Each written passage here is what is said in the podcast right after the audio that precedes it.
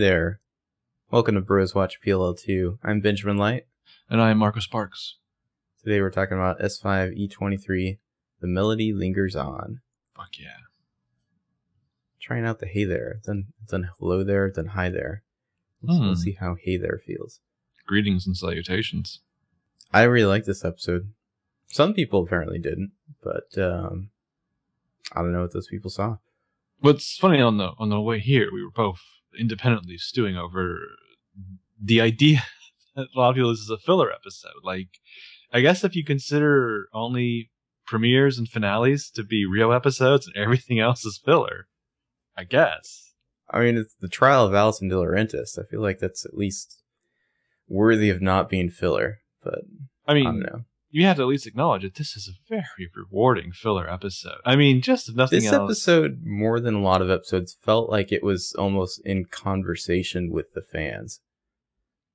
I don't know yeah, if you got that feeling or not. It definitely, yeah. I, I don't know if a conversation per se was the word I used, but like definitely like, yeah, we know what you guys are thinking.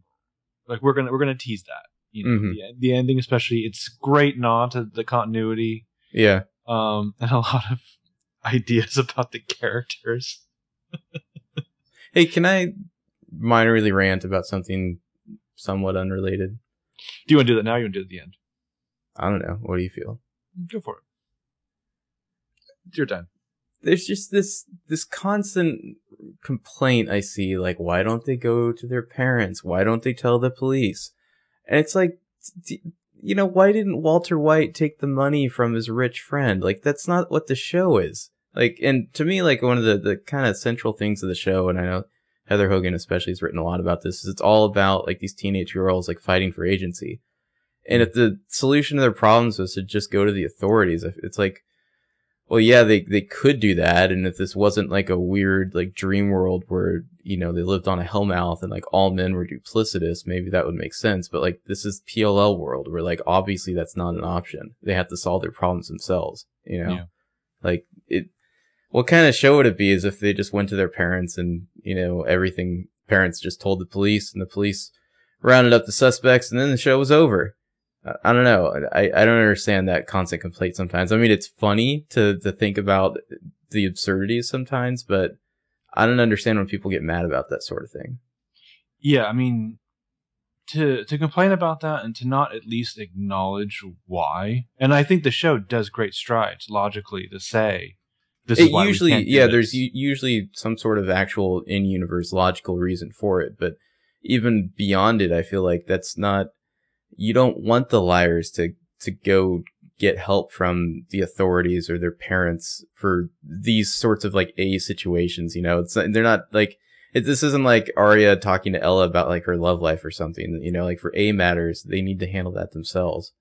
Right. Well, especially since it's about characters who are denied their own agency every step of the way, mm-hmm. and this is the way they they get it back. They have to solve their problems themselves. It's It's like it's the rules of the show, you know, yeah. it, w- within the universe. No, they can't go to the cops. That's a bad idea. It never works.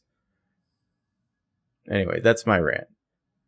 I, I feel like if if you're constantly watching the show and getting angry because they're not, you know, doing this or that, like, I don't know, just think about the other side. Think about why they, they're not doing that and, and whether or not it, it makes for a more interesting, if perhaps less realistic show. But, I mean, we follow these characters for years now, and I don't want to see Spencer throw her hands up and say, you know what? I need Tanner to solve this one. Mm-hmm. Yeah. uh. All right. That was my mini rant. All right. Let's get crazy. We're going to open up on a... Like well, let's, a, first of all, talk about like oh, part yeah. of why this this might be like such a great acknowledgement of the continuity of the show and, and I, fans' ideas about the characters and setting up as we get closer to the finale is it's a Joseph Doherty episode. And a Roger Kumble directed episode. Directed wonderfully by Roger Kumble, who we've, who we've talked many times, I think, about how this is a director who... We're always just like kind of like upset that his name doesn't get out there more. You know, his career doesn't go a little farther. Um, Director of great... Cruel Intentions. Exactly. And Cruel Intentions two. Mm-hmm. And thankfully, not Cruel Intentions three. Mm-hmm. Um, no. yeah, there are some fucking wonderful transitions in this episode, I just have to say. There's a, a motif of dissolves that I'm sure we'll be talking about as we get into it, yeah. Yeah, it was delicious. Um, so yeah, we open up. We're in the, the a meeting room. It's not the same room as before, but we're probably still in the prison because Allison's still in her like county lockup jumpsuit. And we're we're looking at a layout of like the courtroom on paper, like like, like blueprints. A, a, yeah, floor plan. And on the sides of the, and it's like an overhead shot, and we see on the sides there's all these pictures of courtrooms. Mm-hmm. And Julie from Friends is explaining to Allie and her father, who's here, like what like a courtroom is and like how it works and what a jury is. Like, it's kind of bizarre. I've never seen Perry Mason or Matlock. Julie's like, uh, you will be here, prosecution there. Don't be afraid to look at the jury. We don't want them to think you have anything to hide. And Kenneth is just like, I don't like the idea of just deciding what happens to my daughter. And it's like... Told strangers, it, yeah. Yeah, strangers decide what happens to my daughter. It's like, are you... You know what, like, the American legal system is, right, Ken? Well, so she Did it says, just occur to you what a jury is? She says it's the American way, but she says it with such disdain in her voice. Like, she's probably yeah. sick and fucking tired of Kenneth. You know, the thing is, too, is the fact that she has to explain to them all this, what have you... I keep thinking, like, why don't you just get a better lawyer on top of it? Is it possible, though? And and I think they were talking about this on the Cabernet podcast. Is it possible Kenneth doesn't know, which is why she's gotten the diagram out in the pictures?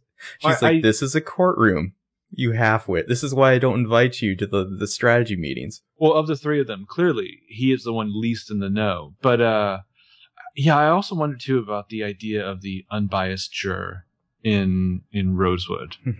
I mean, considering how this town has a news channel that's only keyed into like the local murders of underage mm-hmm. girls um, yeah, and so, the weather.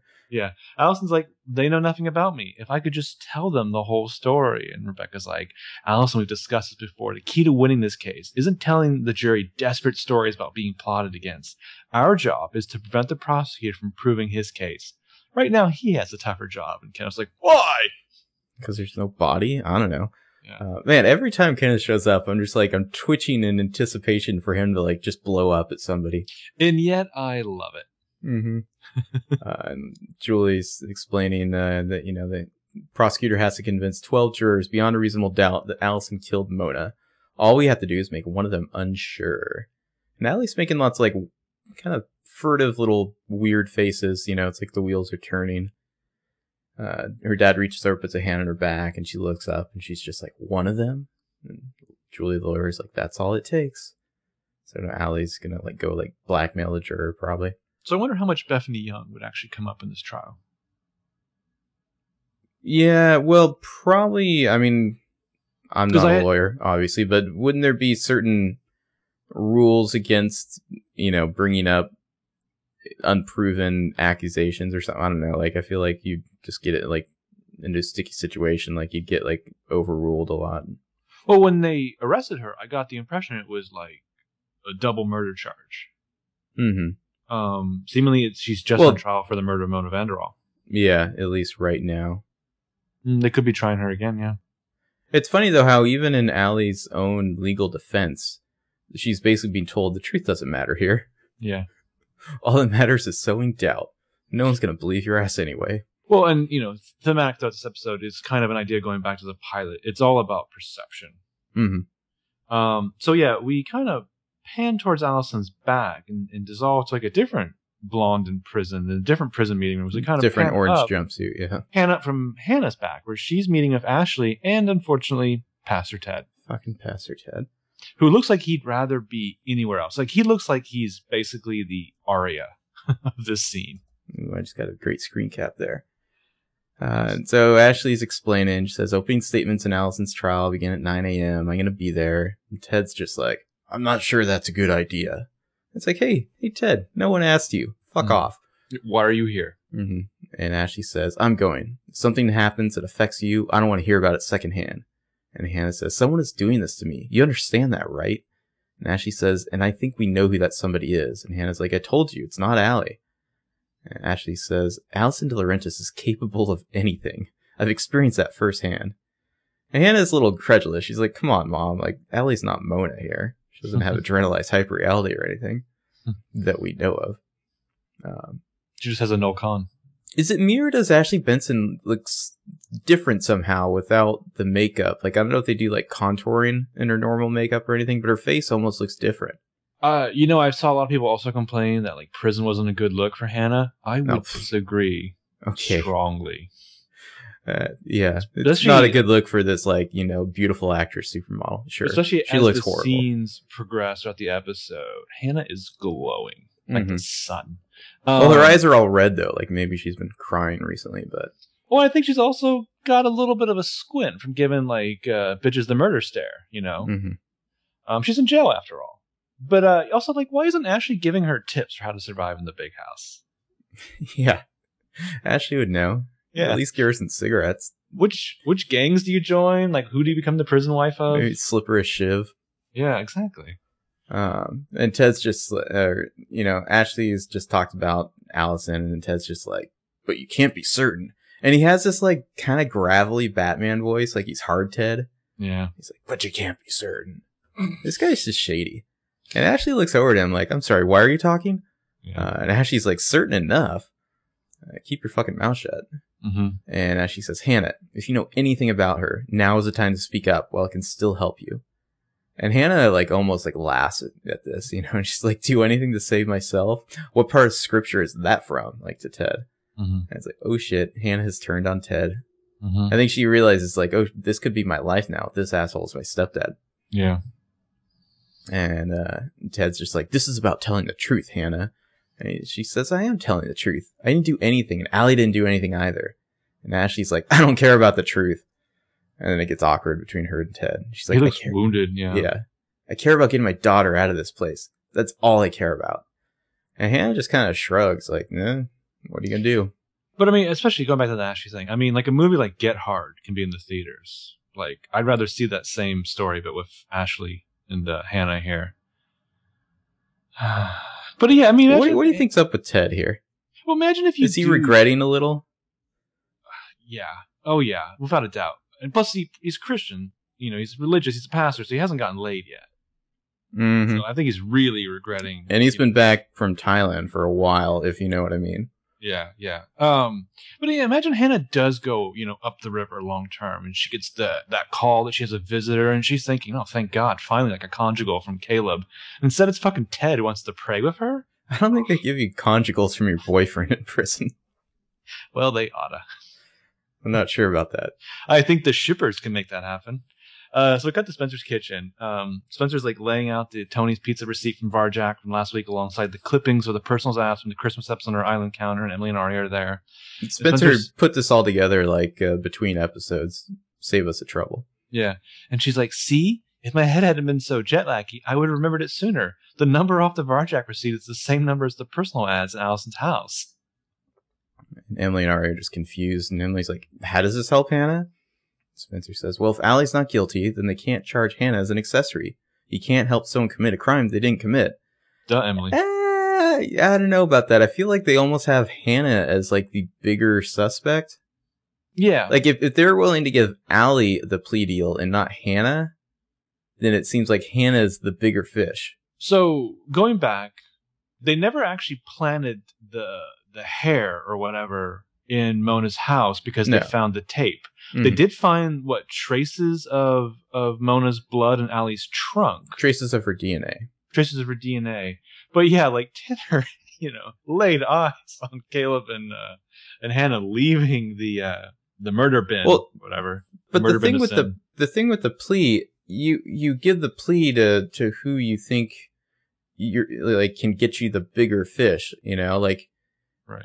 If you thought Allie was the main murderer and Hanna was the accomplice, you would go to Hanna and give Hanna the plea. But I mean, the plea almost became irrelevant, even though yeah, Allison yeah. turned it down because they had already found whatever they needed to independently charge Hanna. Mm-hmm. Although, interesting enough, seemingly they still did charge her as an accessory, unless the liars just operating under faulty information. Um, so Yari's like, but Allie already told us the letter and the passwords are fake. Why do we think the number and the ads are real? And Spencer's like, I don't know, but we did find the number with the other things. We didn't so, find the number. Didn't, yeah. So Emily's like, what if the numbers are the same? What does that mean? Like, you know, we call and it just rings. No pickup, no voicemail, nothing. And Aria's like, fills us in that, yeah, meanwhile, Neelan's office is closed and locked. And Spencer's Everybody like, got that? Yeah. Spencer's like, the number appearing twice, it's got to mean something. This is a T V show. We just have to figure it out. It's a clue, guys. This is all I need. I'm back. I'm recharged from London. I have a new clue. The only thing missing that I really need between now and the end of season seven is for Spencer to straight up have a magnifying glass. Well, there was the one in... uh Oh, yeah. yeah. Uh, you know, who is this monster? Yeah, yeah, true. Yeah, I guess I, I revised that, that with the, that deer hunter, the deer hunter cap. Um, mm-hmm. Yeah, well, and then Emily's just like, well, what if we just don't figure it out in time? So just then, Veronica comes marching down the stairs. Spencer quickly slides away some of the newspaper clippings. Aria slips away some with the pizza receipt. And Veronica's like, the three of you are going to be late for school. And Spencer's like, uh, no, Mom, teachers conference. They dropped the first two periods. I told you.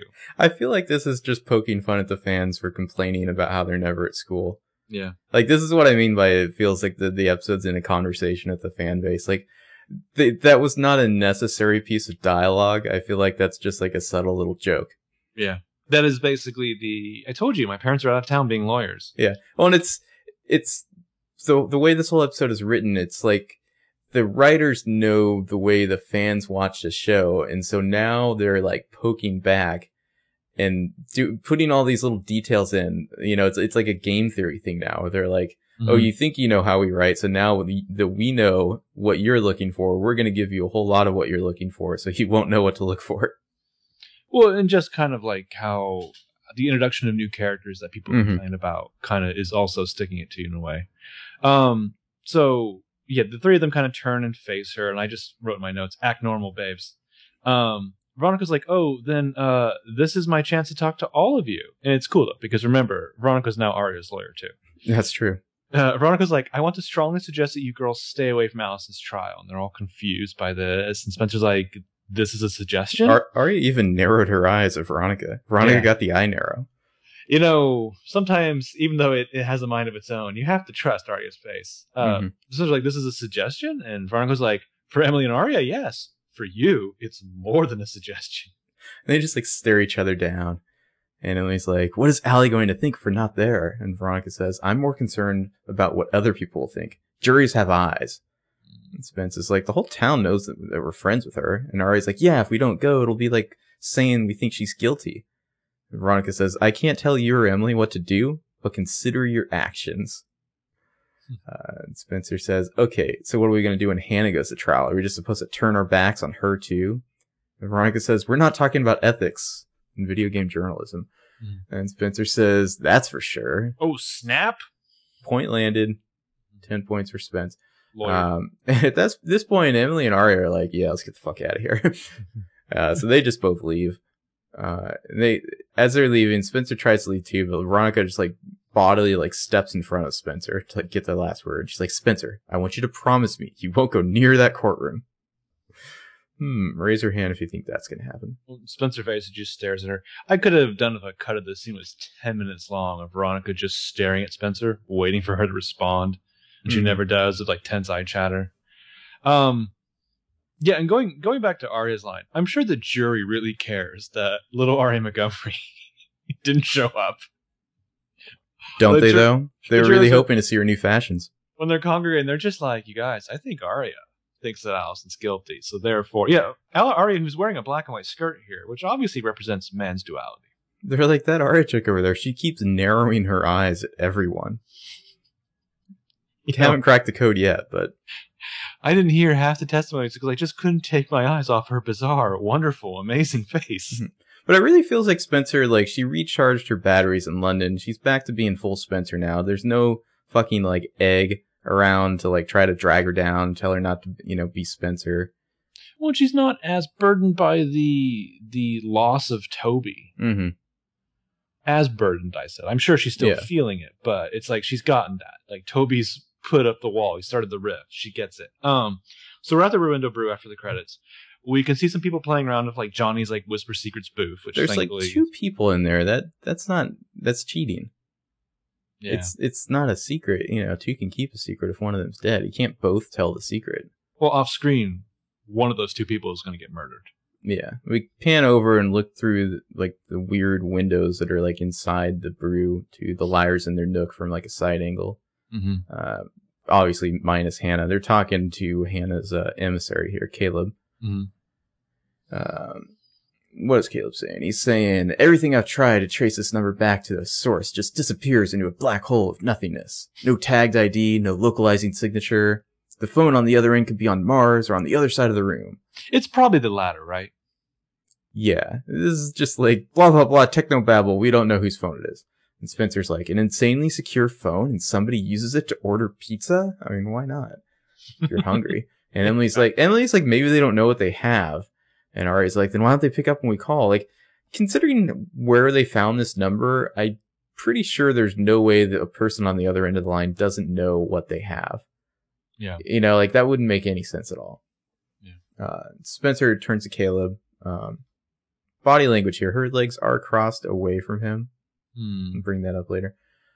And she's like, do you have a burner phone? And he's like, what color? Because of course he just carries like multicolored Ooh. burner phones around in his, his bag there. I thought about this the other day as I as I'm actively not working on my Kindle Worlds thing. Mm-hmm. Why don't the liars just constantly cycle through their own burner phones? I don't know what they would gain. I guess I feel like it just makes it like a more of a chore for for A to hack them, to figure them out. True, yeah, but it'd make it more of a chore for them to, you know, be teenage girls. Spoiler, like if they're like have all this like tradecraft they constantly have to go through, you know. Spoiler, that is part of my Kindle Worlds thing is the okay. constant need for or suggestion for constant needs of burner phones, and Spencer suggesting that they sometimes slip into airplane mode so they can't be tracked. Which I don't know if it would actually work, but it sounds good to me. Um, Probably so yeah, not, he, no. he hands her like a white one, and Emily's like, it's just gonna keep ringing. And Spencer's like, well, let's see what happens when I put it in writing. And she types out, did you miss me? Love Holly, and shows the others. And I like how she like, raises an eyebrow. Like, huh? Yeah, that's not bad, right? Yeah, yeah. Emily's like, Holly Golightly or Holly Varjak? Shows Caleb too, and Caleb's like, send it. And Aria's Aria, like, Aria's like, she says nothing there. She's oddly quiet in the scene. It it seems like, at least at first, like she see always seems like she's just kind of observing and not really sure like where to pitch in, you know?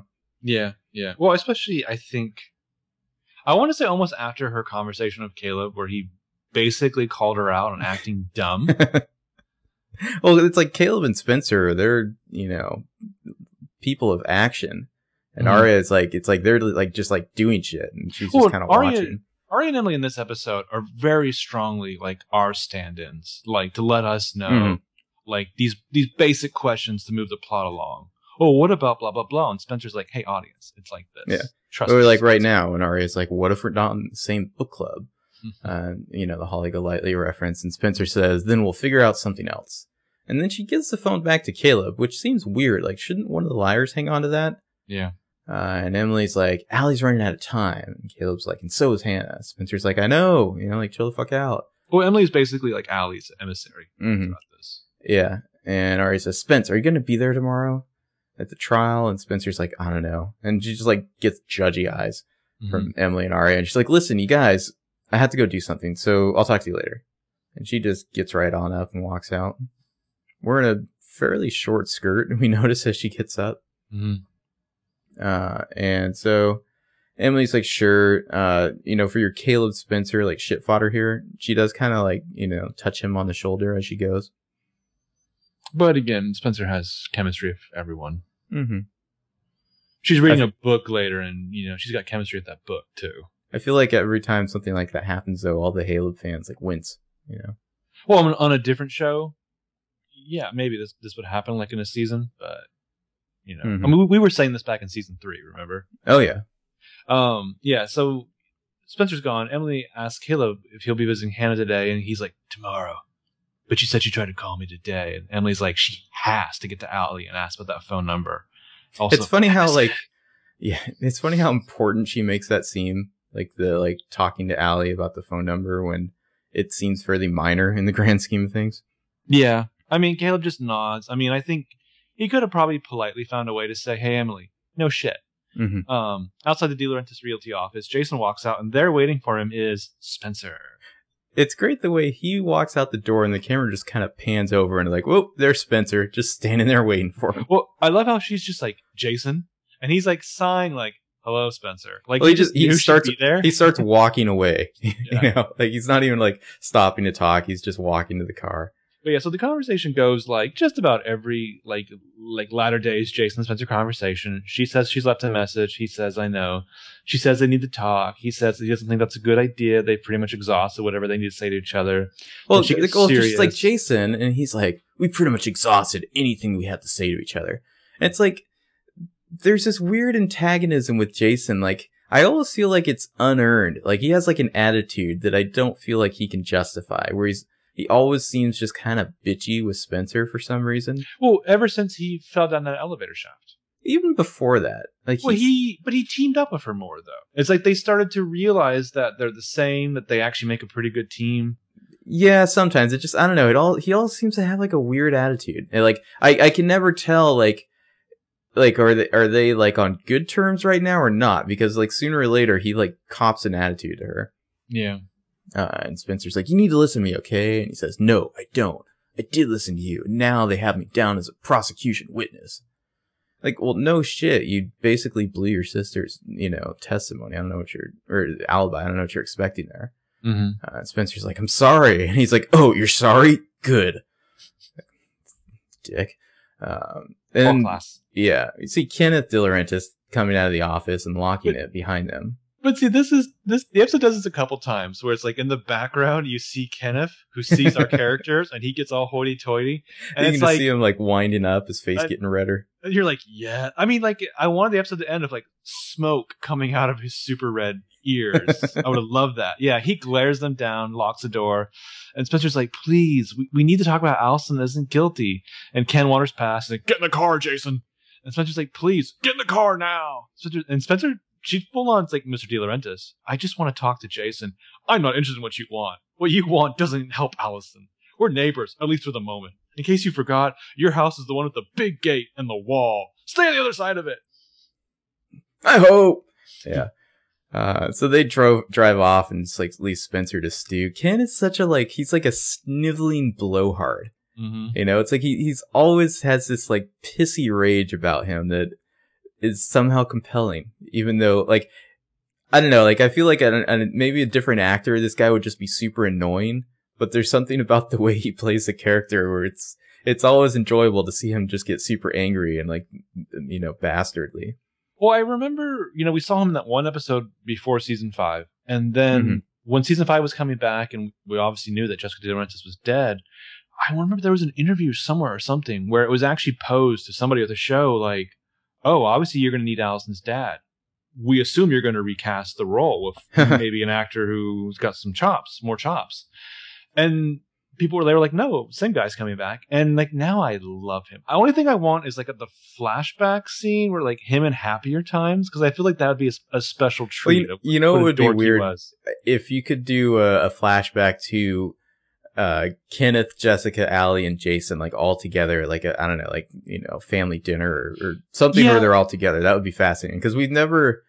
I don't think we've ever seen three of them interact at any point. Maybe, maybe briefly, Jason was in the same room as Allie yes, and Jessica, like on the couch. Yeah, uh, um, as Jessica's telling Spencer to go shiv, or uh, Jessica's telling Allie to go shiv Spencer. But like, I'm thinking more like I want that Christmas party from four years ago, where mm-hmm. it's like Peter Hastings and Veronica and Jessica and Ken. Ooh, wow! And, and Peter's like, Ken, come try the scotch with me. Let's talk about key parties. So we cut to an empty classroom at Rosewood High where uh, Andrew's like, well, Kenneth and Jason drive off. Sorry, leaving Spencer there on the sidewalk. Let me cut to this empty classroom. Andrew's there passing out papers to empty desks of whatever class this is. And Aria walks in. I think it was uh, one of our Twitter fans. Uh, I think it was Sarah was saying that he's he's passing out like blank papers to look like a teacher so that Aria will be attracted to him. Well, he's gone from the unbreakable Kimmy Schmidt to the inscrutable Aria Montgomery. Well, because uh, there's no one in the class. It seems like, wait, wait, is this is this your classroom that you're teaching in, Andrew? Because you, you look old and you're passing out papers. It fooled Aria. You could be seventeen. You could be thirty-two. We don't know. Oh, and I think we need to talk about the outfit here. Uh, her, like, lolcat jacket? Like, black, semi-lacy top, a weird black and white horizontal striped skirt that's just like insane and geometric and like probably messes your T V up.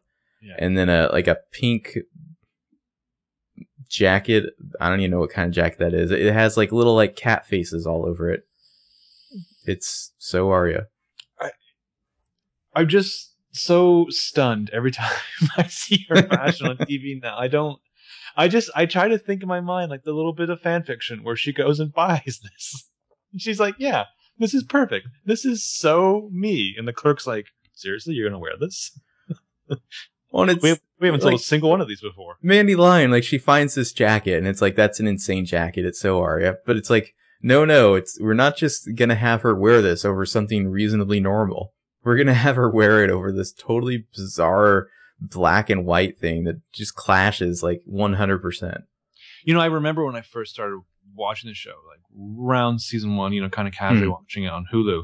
And there was like one of the little featurettes that was the cast being interviewed about their fashion, like typical teen show, mm-hmm. you know, not, not too in depth. And now I just think to myself, like, I really want to go back and find that featurette and just, I wanted to go deeper. So mm-hmm. when, like, just have cameras follow Mandy Lyon when she goes on shopping streets with this show. Um, yeah, so Aria says, hey, Andrew, we talked about this scene for ten minutes without even talking about the scene. Uh, Aria says, hey, Andrew says, hey, you've been hard to find. And she says, yeah, she's meant to text him back. But, you know, there's a lot going on right now. And he's just like, I know. How'd it go? And he's like grinning. And Aria narrows her eyes at him. Yeah. And he's like, the test. Am I a successful tutor? And she smiles. She's like, oh, very successful. And he's like, good. And he does this thing where he, he walks right over to her, and she's smiling, and it's like, it feels like maybe he's going to go, like, give her a hug or something, but mm-hmm. then he just walks right past her. Oh, yeah. And Aria, like, watches him go by and even, like, leans away out of the way a little bit, like he was just going to walk right into her or something. It's like, it's like they're they're not on the same page intimacy-wise here. Uh, I feel like, okay, so again, deleted scene, like, Andrew's, like, watching Noel Kahn doing his thing, and he's just like, I hate that Noel Kahn, and, like, Noel Kahn runs off like a like a book drops out of his bag and Andrew goes and picks it up and it's like a seduction guide or something. Oh, God. And Andrew's just like, this is my Bible now. Noel Kahn, the pickup artist. It's like step one, be Noel Kahn. That would be a great web series, wouldn't it? Noel Kahn doing pickup artist advice. Yeah. Like somewhere between Don Draper and like uh, Frank T J Mackey. Oh, God. Uh, anyway, Andrew's like, how's Mike? And Aria's like, he's okay, I guess. Which to me was just hilarious when I watched this. Like, hey, he's okay, I guess. Who's Mike? Uh, Aria's like, oh, he's up in Harrisburg with his lacrosse team. They're turning it into a field trip. But Turning, turning yeah. what into a field trip? I don't know. Lacrosse? Like their, their toga and like bum paddle party? Yeah, she says, but I'm just kind of glad he's out of town to keep his mind off, you know, you guys, he's out of town. Like, I, I feel like that was a joke. And it's like, they they put in that line about where Mike is just to, to let everyone know, like, hey, guys, there's an explanation. That's where he is. Yeah. Although, who knows where the fuck Byron is? Syracuse. Is he still at Syracuse? Uh, why not? I mean, to well, me, where's the question, Ella? The question's always more, where's Ella? Where does yeah. she live now? Under the stairs. Yeah. Uh, and Andrew's like, the trial? And Ari's like, yeah, the trial. Um, and so it's like, it's like, is he just being cute by like asking her about the test when he knows that's not what's on her mind? Does he really know that she's even broken up from Ezra?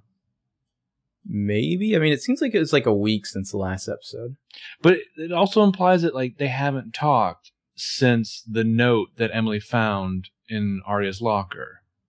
Um, yeah, I guess so. I mean, then he's being very smart and calculated by like not being like, you know, shit, you could have called.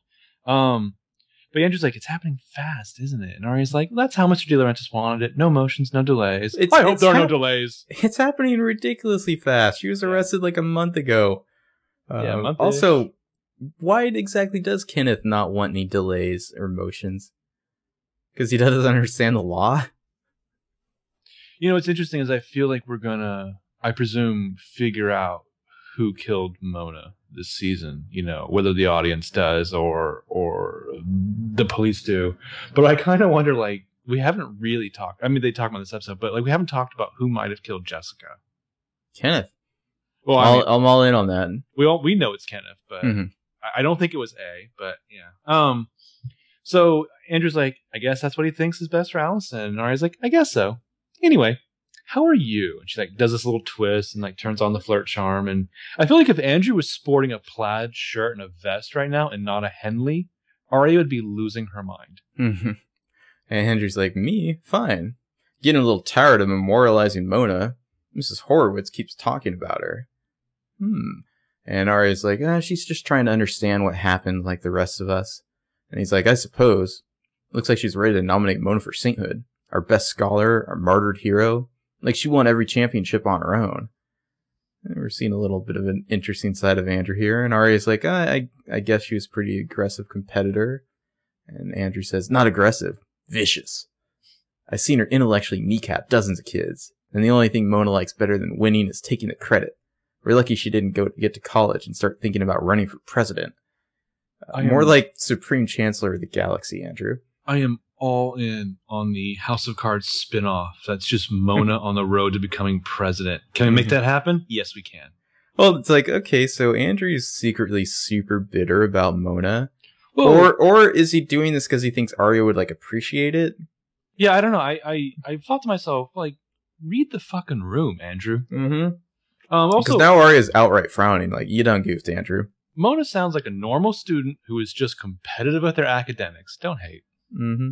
And Aria's like, are you sure? Are, are you saying that the world's better off without her? And Andrew's like, I'm just saying there are other people on this team. The A-team. Uh, he gets up and passes out more papers. And Aria's just like, holy shit, you're a monster. Um, and it's really funny that he unloaded all that just as she was looking to get flirty. Like, yeah, this guy does, is not picking up on, like, the vibes at any moment. Like, his timing is terrible. And I'm hoping that Aria's thinking, like, note to self, do not ever leave my drink unattended around Andrew. Mm-hmm. Uh, so go to Emily's bedroom. It's night. It's a dark and stormy night in Rosewood. Her, it's raining. She's, yeah, it's raining she's shutting, in Rosewood.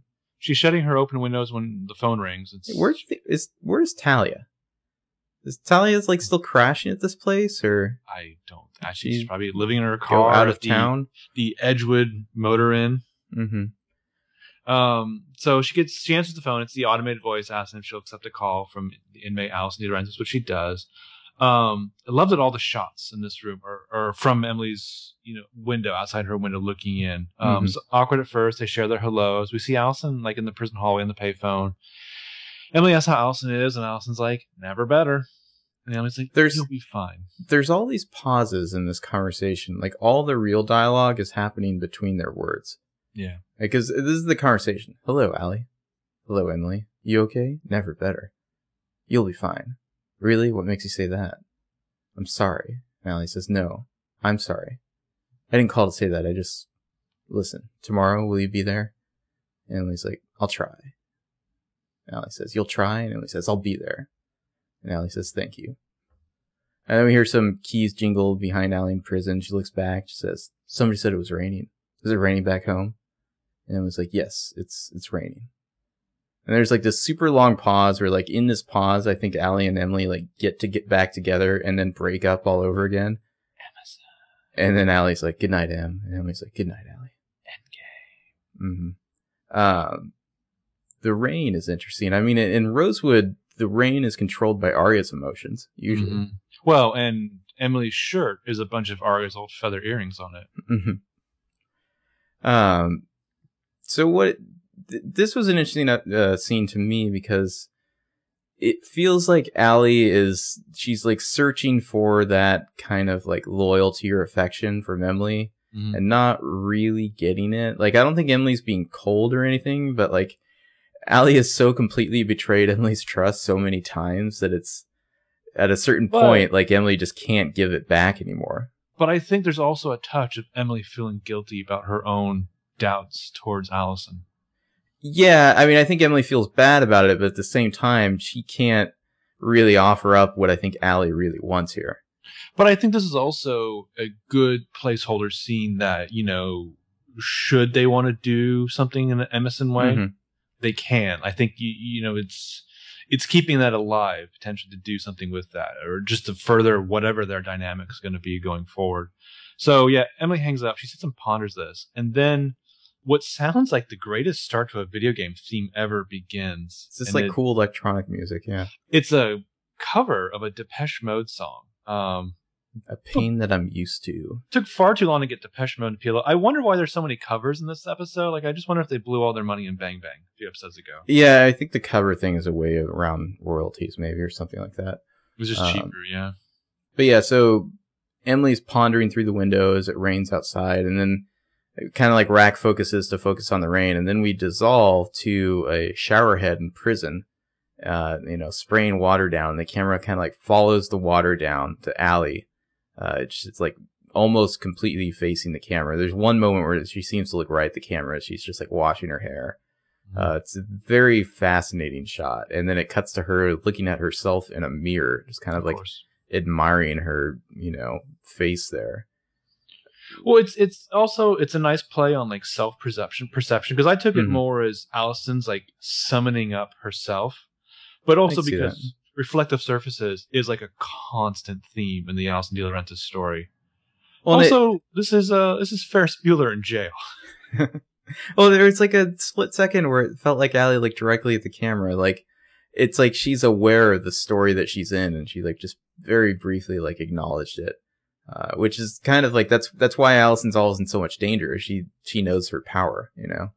But uh, I a lot of these transitions I think about because I feel like it was with Shadowplay that we really started to realize that Doherty, who was you know starting to direct himself, mm-hmm. like was writing towards that. Mm-hmm. And so I, I kind of I kind of look at that and I think that some of these transitions are specifically written. Like, of course, you would go from one inmate's back to the other, or from the rain to the shower head. Yeah. It's well, interesting when the writers direct themselves, what they write towards, I guess. Well, Natalie totally, she seems like a femme fatale here, you know, just like staring at herself in the mirror, like rubbing her hair. Like she's going to like like fling her brush effortlessly behind her and like kill that, that guard watching her. And then basically turn into Black Widow. Yeah. And then we, should she want to? We dissolve from that to a reflection of Allie, a slightly blurry reflection. She's looking at herself in the like shiny, you know, wooden desk in the uh in the courtroom. She's she's in, in court now for the trial, and then she looks up and we get kind of a wide shot. We see uh Jason and Kenneth are behind her, you know, big courtroom area, and th- yeah. this is all like this like montage to this uh this Depeche Mode cover song. It's kind of cool little sequence. This trial of the century, yeah, like for for from going from like water to like like mirrored surfaces, like just alone these thirty seconds that, mm-hmm. that are set to this song, I would say are worth the not the title. This is just a filler episode, you know? Yeah, I, I actually watched this particular like montage like about five times just because I found it fascinating. Yeah. The jury's files in, Allie's Allie's watching them, um see shots of Ken and Jason, then we cut to Ashley, then we go to the twins Cindy and Mindy. Yes, they they make a showing. Uh, are they like emissaries for the Jenna thing here? I wonder because I I've been really wondering what happened to like Allison's army. Well, did you assembled. notice like one of the twins is like you know pink cardigan, good girl. Mm-hmm. The other one has like a black leather jacket on. Mm-hmm. I don't know if that means something. Mm-hmm. I hope it does. It's uh, it's both sides of Sandy from uh, Greece. Yeah, mm-hmm. um, the D A who is not Marsha Clark is named Douglas Sirk. Yeah, Douglas Sirk is a well-known uh, director of melodramas back in the fifties. Imitation of Life, Magnificent Deception, All That Heavens Allows. Yeah. Um, definitely a, a Doherty thing. Uh, yeah, Cindy and Minnie look cute. Allison looks back. She sees Aria and Emily coming in. At first, she's pleased, and then maybe a little dismay that it's just the two of them. Yeah, and then Aria kind of like shakes her head, like, you know, no, no Spencer. Uh, and Allie watched them take a seat. Uh, it's interesting that... It, Emily's not making a ton of eye contact with Allie here, but Aria and Allie are like staring at each other the whole time. It's like they're communicating something telepathic here. Let's talk fashion. Oh, uh, Aria's fashion? Aria, well, Aria's simple. Emily's like, wearing like a, a giant vest. Emily is wearing like a tuxedo without a bow tie or sleeves. It's basically a cross between like a Magic Mike outfit and something that Slash from Guns N' Roses would wear. Mm-hmm. Um, it's, Aria's it, dress is somewhat normal. It's just like a like yeah. pale blue thing. But I mean, Emily is, is this is almost like the most bonkersest outfit I've ever seen her wear. Uh, but Rebecca kind of taps Alice on the shoulder, like, hey, eyes forward. We see the judge come in and take his seat. This is Judge M. Robson. Uh, later, the trial's going. We got the, the prosecutor, Douglas Sirk. He's making his opening statement to the jury. Uh, do you want to do this, or do you want me to do it? No, do it. He's like, remember high school? Remember when every hallway slight was like an assault?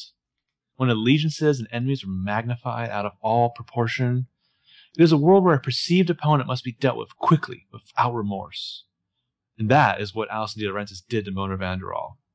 Miss Marcus will be up here shortly, and she's going to tell you an amazing story about Alison DiLaurentis, how she was kidnapped and traumatized by two years of captivity, how she escaped her captors and returned home, helped by her closest friends. You know, cut to Aria and Emily, who were like, we should go. Uh, Circa's like, it's a remarkable story. It's, it's breathtaking. None of it happened. And then Aria and Emily look at each other like, oh, shit. we, We're boned. Aria like throws down her smoke bomb and they run out. uh, Circa's like, the Commonwealth will prove with direct testimony of witnesses that Alison DiLaurentis' epic tale of abduction and escape is a lie.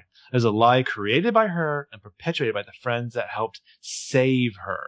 And now Aria and Emily are like, hey, I think he means us. Shit. I just wanted to hear Aria's echoed voice be like, fuck. uh, Sirk then pulls up this like this glamorous photo of Mona looking lovely. And it's the one from it. Her funeral. Yeah, he shows it to the jury, like kind of just for effect, make sure they see it. And he's like, Mona Vanderwaal knew the truth.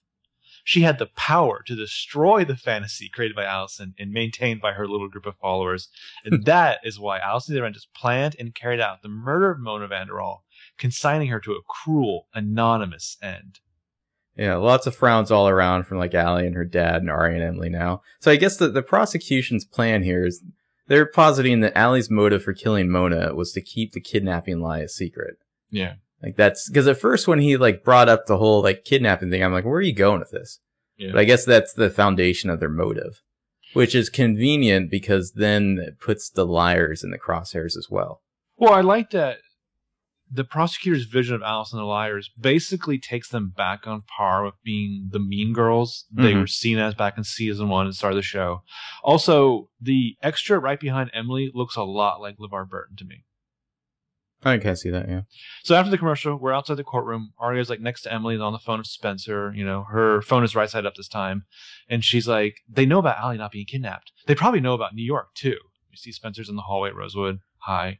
And she's like, how could they know? And Aria's like, witnesses, Spencer. He said they've got witnesses. The line reading's so hilarious. Witnesses, Spencer. He said they got witnesses. Um. Also, something about the height differences and the clothes here particularly make Emily and Aria look hilarious side by side to me. Yeah, Emily's like, just looking around nervously the whole time, towering this, over Aria. This isn't quite accurate, but I feel like I'm looking at a glamorous reboot of Twins right here. Mm-hmm. Yeah, um, and uh, Spencer's like, Cyrus. Aria's like, Cyrus? And Emily's like, what about Cyrus? Her eyes fly out of her head. Yeah, Spencer says, the cops must have found Cyrus. He knows the whole kidnapping story, and he'd do anything to save himself. Aria, where's Mike?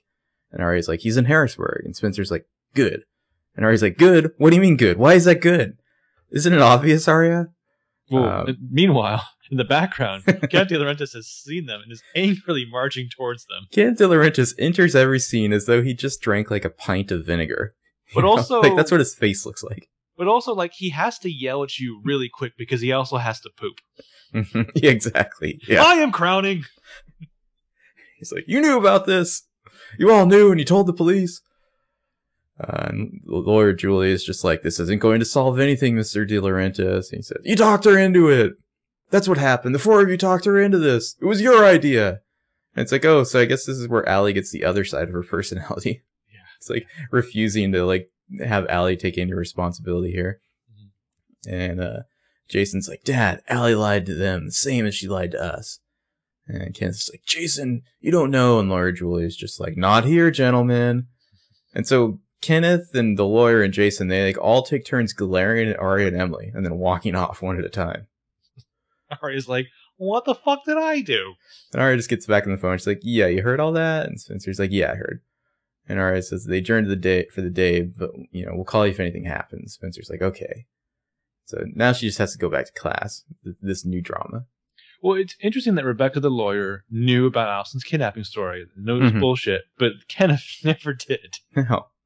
Because Kenneth has been out of town for like four months or something. Yeah, or something. So yeah, then we're we look at the prison laundry room. Allison's like pushing her cart of prison jumpsuits around, going to the machines, collecting presumably clean ones. There's she a hears, lot of laundry to be done at this like women's correctional, isn't there? Well, I mean, it's like all Allie does. It's like a full time job. I've seen only a couple women in prison movies, and as I understand it, there's a lot of like cat fights and like tearing of like sleeves off of each other. I'm surprised we don't see more of that. She hears the door buzz. She looks over. It's Hanna being let in, the new fish. Uh, they see each other, and again, Hanna looks lovely. So Allie throws some of the linen in her cart, and then we kind of transition to later as... Uh, did you notice that Allie no longer has any bandage on her left arm where she had like a huge slice? Yeah. Is that a continuity error, or is it like Allie's twin? I don't know. It's like the other arm now. Like yeah. the one that we saw. The, the one that was wound. burned. Yeah. yeah. Like now that has different bandages you, per scenes. Yeah. yeah, we transition from that cart to like later. It's Hanna and Allison are pulling some jumpsuits out of it and folding them. They're almost back to back, but kind of side to side where they do that thing where you want to talk to someone, but you're hoping it won't be conspicuous. Yeah. Well, they've never looked more like twins here. Like the orange jumpsuits, blonde ponytails. Yeah. Um, it's Hannah's been trying to like escape her like Allie, you know, shadow this entire season, and it's it's like more prominent than ever. Well, we thought that the Dark Hanna saga was over, but it's really not. It's eh, really- I, I think it is. Yeah, maybe. Uh, so Allison's like, the personal ads were real, and Hannah's like, the ads were real, but the password is fake. How does that work? And Allison's like, somebody planted them, but I hid things in the house too. Everybody hides things, Hanna. But Hannah's all business. She's like not ready to be super friendly yet. And she's like, and the phone number Spencer found. And Allie says, that's real. And Hanna says, who are you talking to? And Allie says, not talking, texting. When my mother was killed, somebody bought a tribute out in the paper. Uh, all it said was, good night, light, and the red balloon. And a response number, a code that the papers use. And Hannah's like, good night, light. I know that. It's from a book. Allie says, my mother used to read to me, or read that to me when I was a baby. And Hannah's like, well, who would know that? Even though it's like a super common book that yeah, like everybody's, everybody's mother read it to them. And Allie says, that's what I was trying to figure out, find out. So I answered, and two days later, another ad. Good night, nobody. Good night, brush. And Hanna says, good night to the old lady, whispering hush. Uh, so Hanna is atheist, like can note that Hanna seems to know this very well. But then again, this is a very common yeah, book. True, true. Uh, it's good night mood. Come on. Yeah, Allie says, uh, and then a phone number. I sent a text. And Hannah's like, why didn't you tell us you were doing this? You've been talking to A and you never said a word. And Allie explains that Aria killed Shauna in New York. Okay, my mother was buried in Spencer's backyard. I was afraid that you were going to get hurt.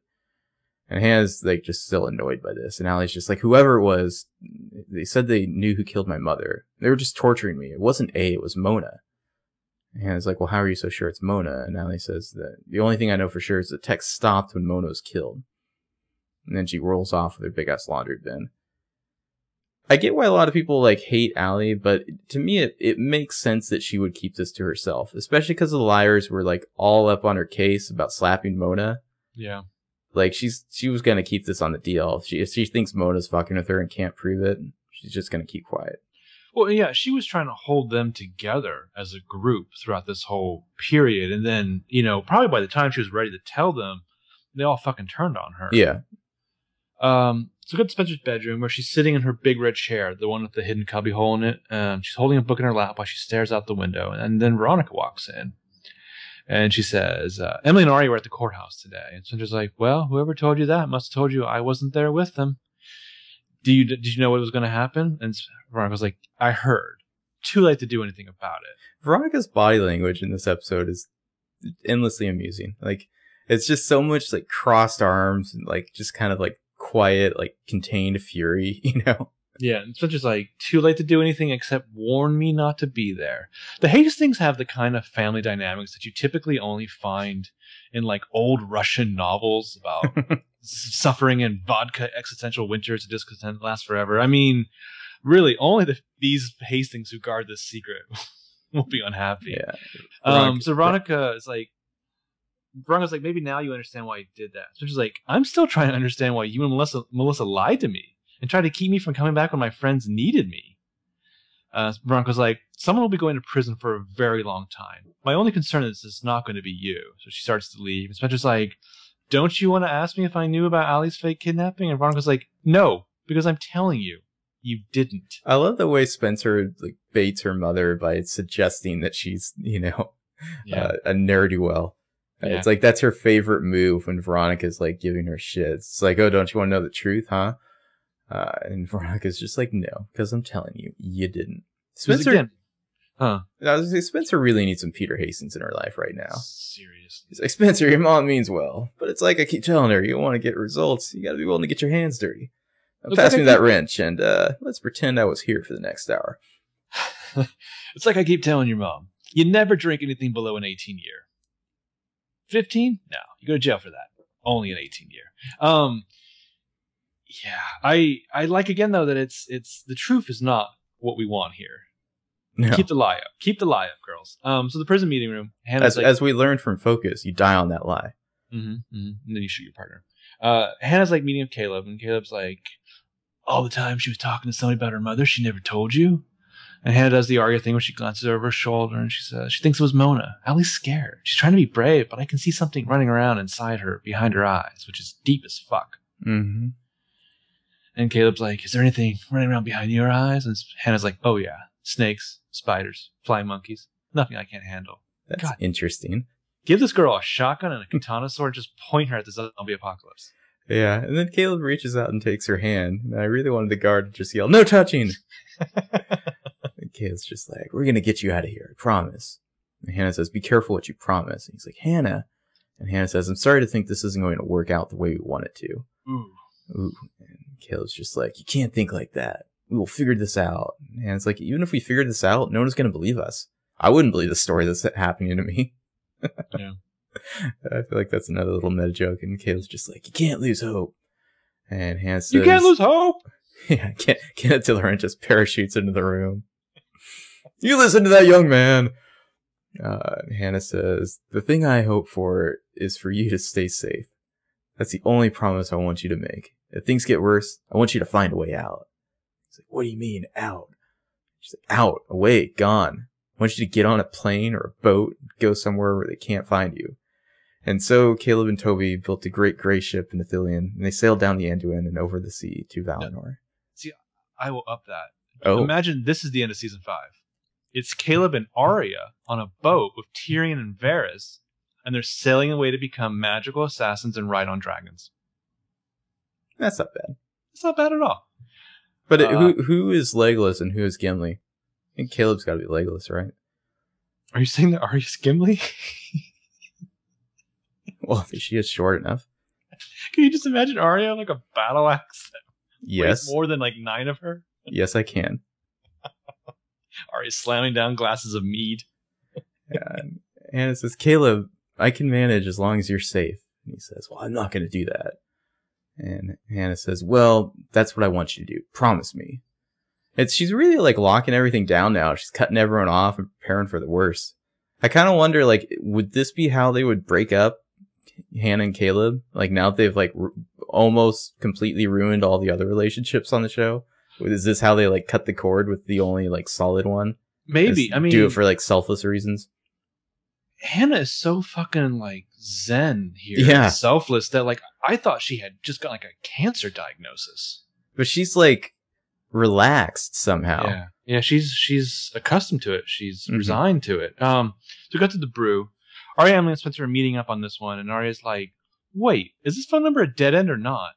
Spencer's like, what if it's Mona's, and it's a dead end? And Emily's like, Mona's dead, so who was the lawyer talking to? I mean, he had to be getting his instructions from someone, and we pan over to Caleb. Yeah, it's interesting that the the subject of the shot was these three liars, and suddenly the camera just like moves over, and there's Caleb in the foreground, like, yeah, you know, being pensive. It's a really good shot, though. Like, uh, well, and it's it's just enough to add a little bit of intrigue about like it's it's like, is he lost in thought or is he eavesdropping? We're not totally sure. Well, is tricksy writers? You know, if if I was going to take it that Caleb was A, I'm sitting here thinking like Caleb is A. He's committed to his plan, mm-hmm. but also now he's touched as he's, you know, putting the finishing graces on, yeah, of of Hannah's selflessness, and maybe his heart grew five sizes. Yeah, and Spencer's looking over at him. She's like, you okay? Uh, and he turns around as Aria's phone's ringing, and he's like, yeah. He walks over, and Aria just keeps letting the phone ring. She's like staring at it. Mm-hmm. And Emily's like, Aria. And Aria's like, it's the number. Look, it's the Varjak number. She shows it to them, and Spencer's like, answer it. And Aria's like, why does it have my number? I never it called from my phone. It just keeps on ringing. And Emily's like, answer it quick. And Aria's like, then it'll know we're here. And Caleb's just like, we don't have time for this. And he just he yanks the phone out of her hand and answers it. And she gives him this look like, hey, fuck you, buddy. How dare you, sir? Nobody touches the Shusher's phone but the Shusher. Well, I like I like that shot as he answers it and just listens and looks perplexed. It's a great tense moment for a beat. Yeah, she's like, hello. And after a while, Spencer's like whispers, like, who is it? Uh, and he just stares blankly at them, and finally he turns the speaker on, and it's some old French music playing, like from Inception. Mm-hmm. And Aria is like flabbergasted by this, and Emily's just staring, or I'm sorry, Spencer's staring. Emily is doing this weird thing where she's looking everywhere but at the phone, almost like she's guilty. I'm not sure why, but she's like looking all over the place, being weird. Um, wh- what did you think about him yanking the phone away from Aria? Uh, this is a man who's driven to save his lady. I mean, there there are plenty of normal explanations for this, mm-hmm. but it's this episode has so many moments like this where it's just kind of an odd thing to happen, and and they definitely call attention to it, and it's it, it's like you keep wondering, like, is this a detail I need to focus on, or is this just noise? You know, so I look at like I don't believe in really like invading people's personal space, especially like it's really always, it's tricky when it's like you uh, don't believe in invading person people's space. Wow. Okay, that was oh, wait. No, you're okay. You're saying the other way. You, you don't believe that you, you should invade people's personal space. Yeah. Okay. I thought you were saying like you don't believe in not invading people's personal no, space. No, no, no, no. I was like okay. on a personal note there yeah. like, about me invading people's personal space. No, I don't believe you should be invading people's personal space, especially like a guy going into a girl's personal space. But I feel like Caleb's driven here and he's learned enough because remember back to season three in like. Aria says like the most heartless shit about him being an orphan to him. Like Caleb's just learning, like you can't negotiate with the Shusher right now. It's just time for action. I gotta have that fucking phone. Yeah. And sure. If if anybody can pull that off and still look like a good guy, you know, to have their essence bottled later, it's Caleb. Um. So yeah, it's not. It's an Edith Piaf song. It's not actually Edith Piaf. Again, it's a cover. It's Yves Lasso doing a spot-on impression of Edith Piaf. I think it's interesting because the season five premiere, Escape from New York or Escape to New York, whatever, we had. An actual Edith Piaf song. You know, Cece got on the plane. It's like, now the money's gone. Yeah. So anyway, back from commercial, the Liars have decamped to uh, Caleb's apartment now. Mm-hmm. There's two phones sitting out on the desk. Uh, Aria's phone, which is anachronistically an iPhone five S, mm-hmm. is next to an old iPhone four. The, we see that they recorded the call. They're playing the call on Aria's phone, playing it back. And then the, the other phone is what they're using to call Hanna, who's on speakerphone. Mm-hmm. So kind of a weird setup, but it works. Caleb's there. The Liars are behind them, kind of crowding him as usual. And Caleb says, are you getting this? And Hanna says, I'm getting it. She's on the phone. And Spencer says, we don't know what it means. And Hanna says, I know what it means. I mean, I don't know, but I've heard it before. Spencer says, where? And Hanna says, in Mona's room. Oh, she shit. Said, she used to play this song, French music, from people like Edith Piaf. And Aria's like, like the rice dish?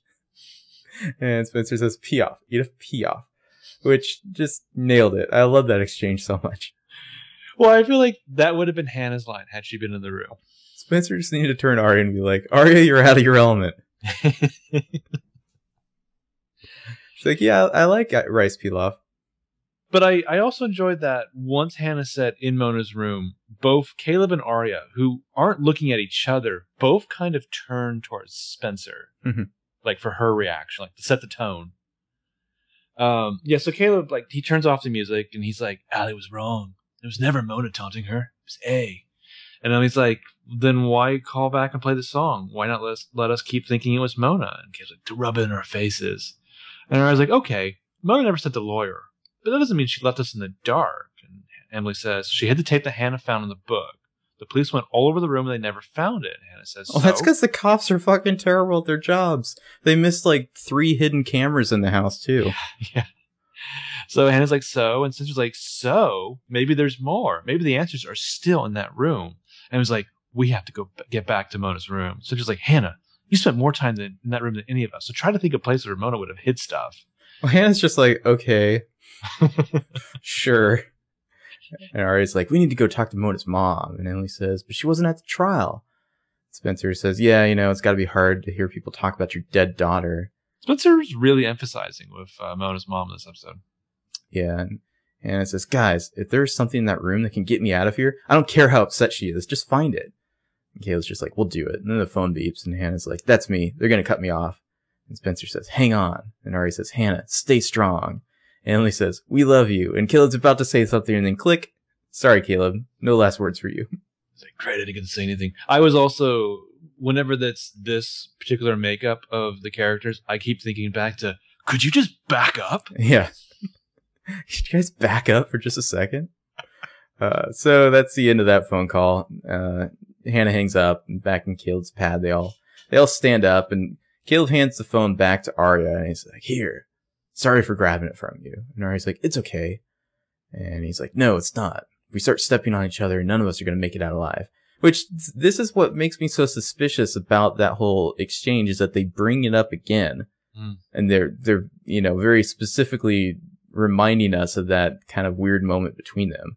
Mm-hmm. Um, or maybe it's just a way of saying, like, man, even when Caleb's not a good guy, he's still a good guy because he apologizes later. I don't know.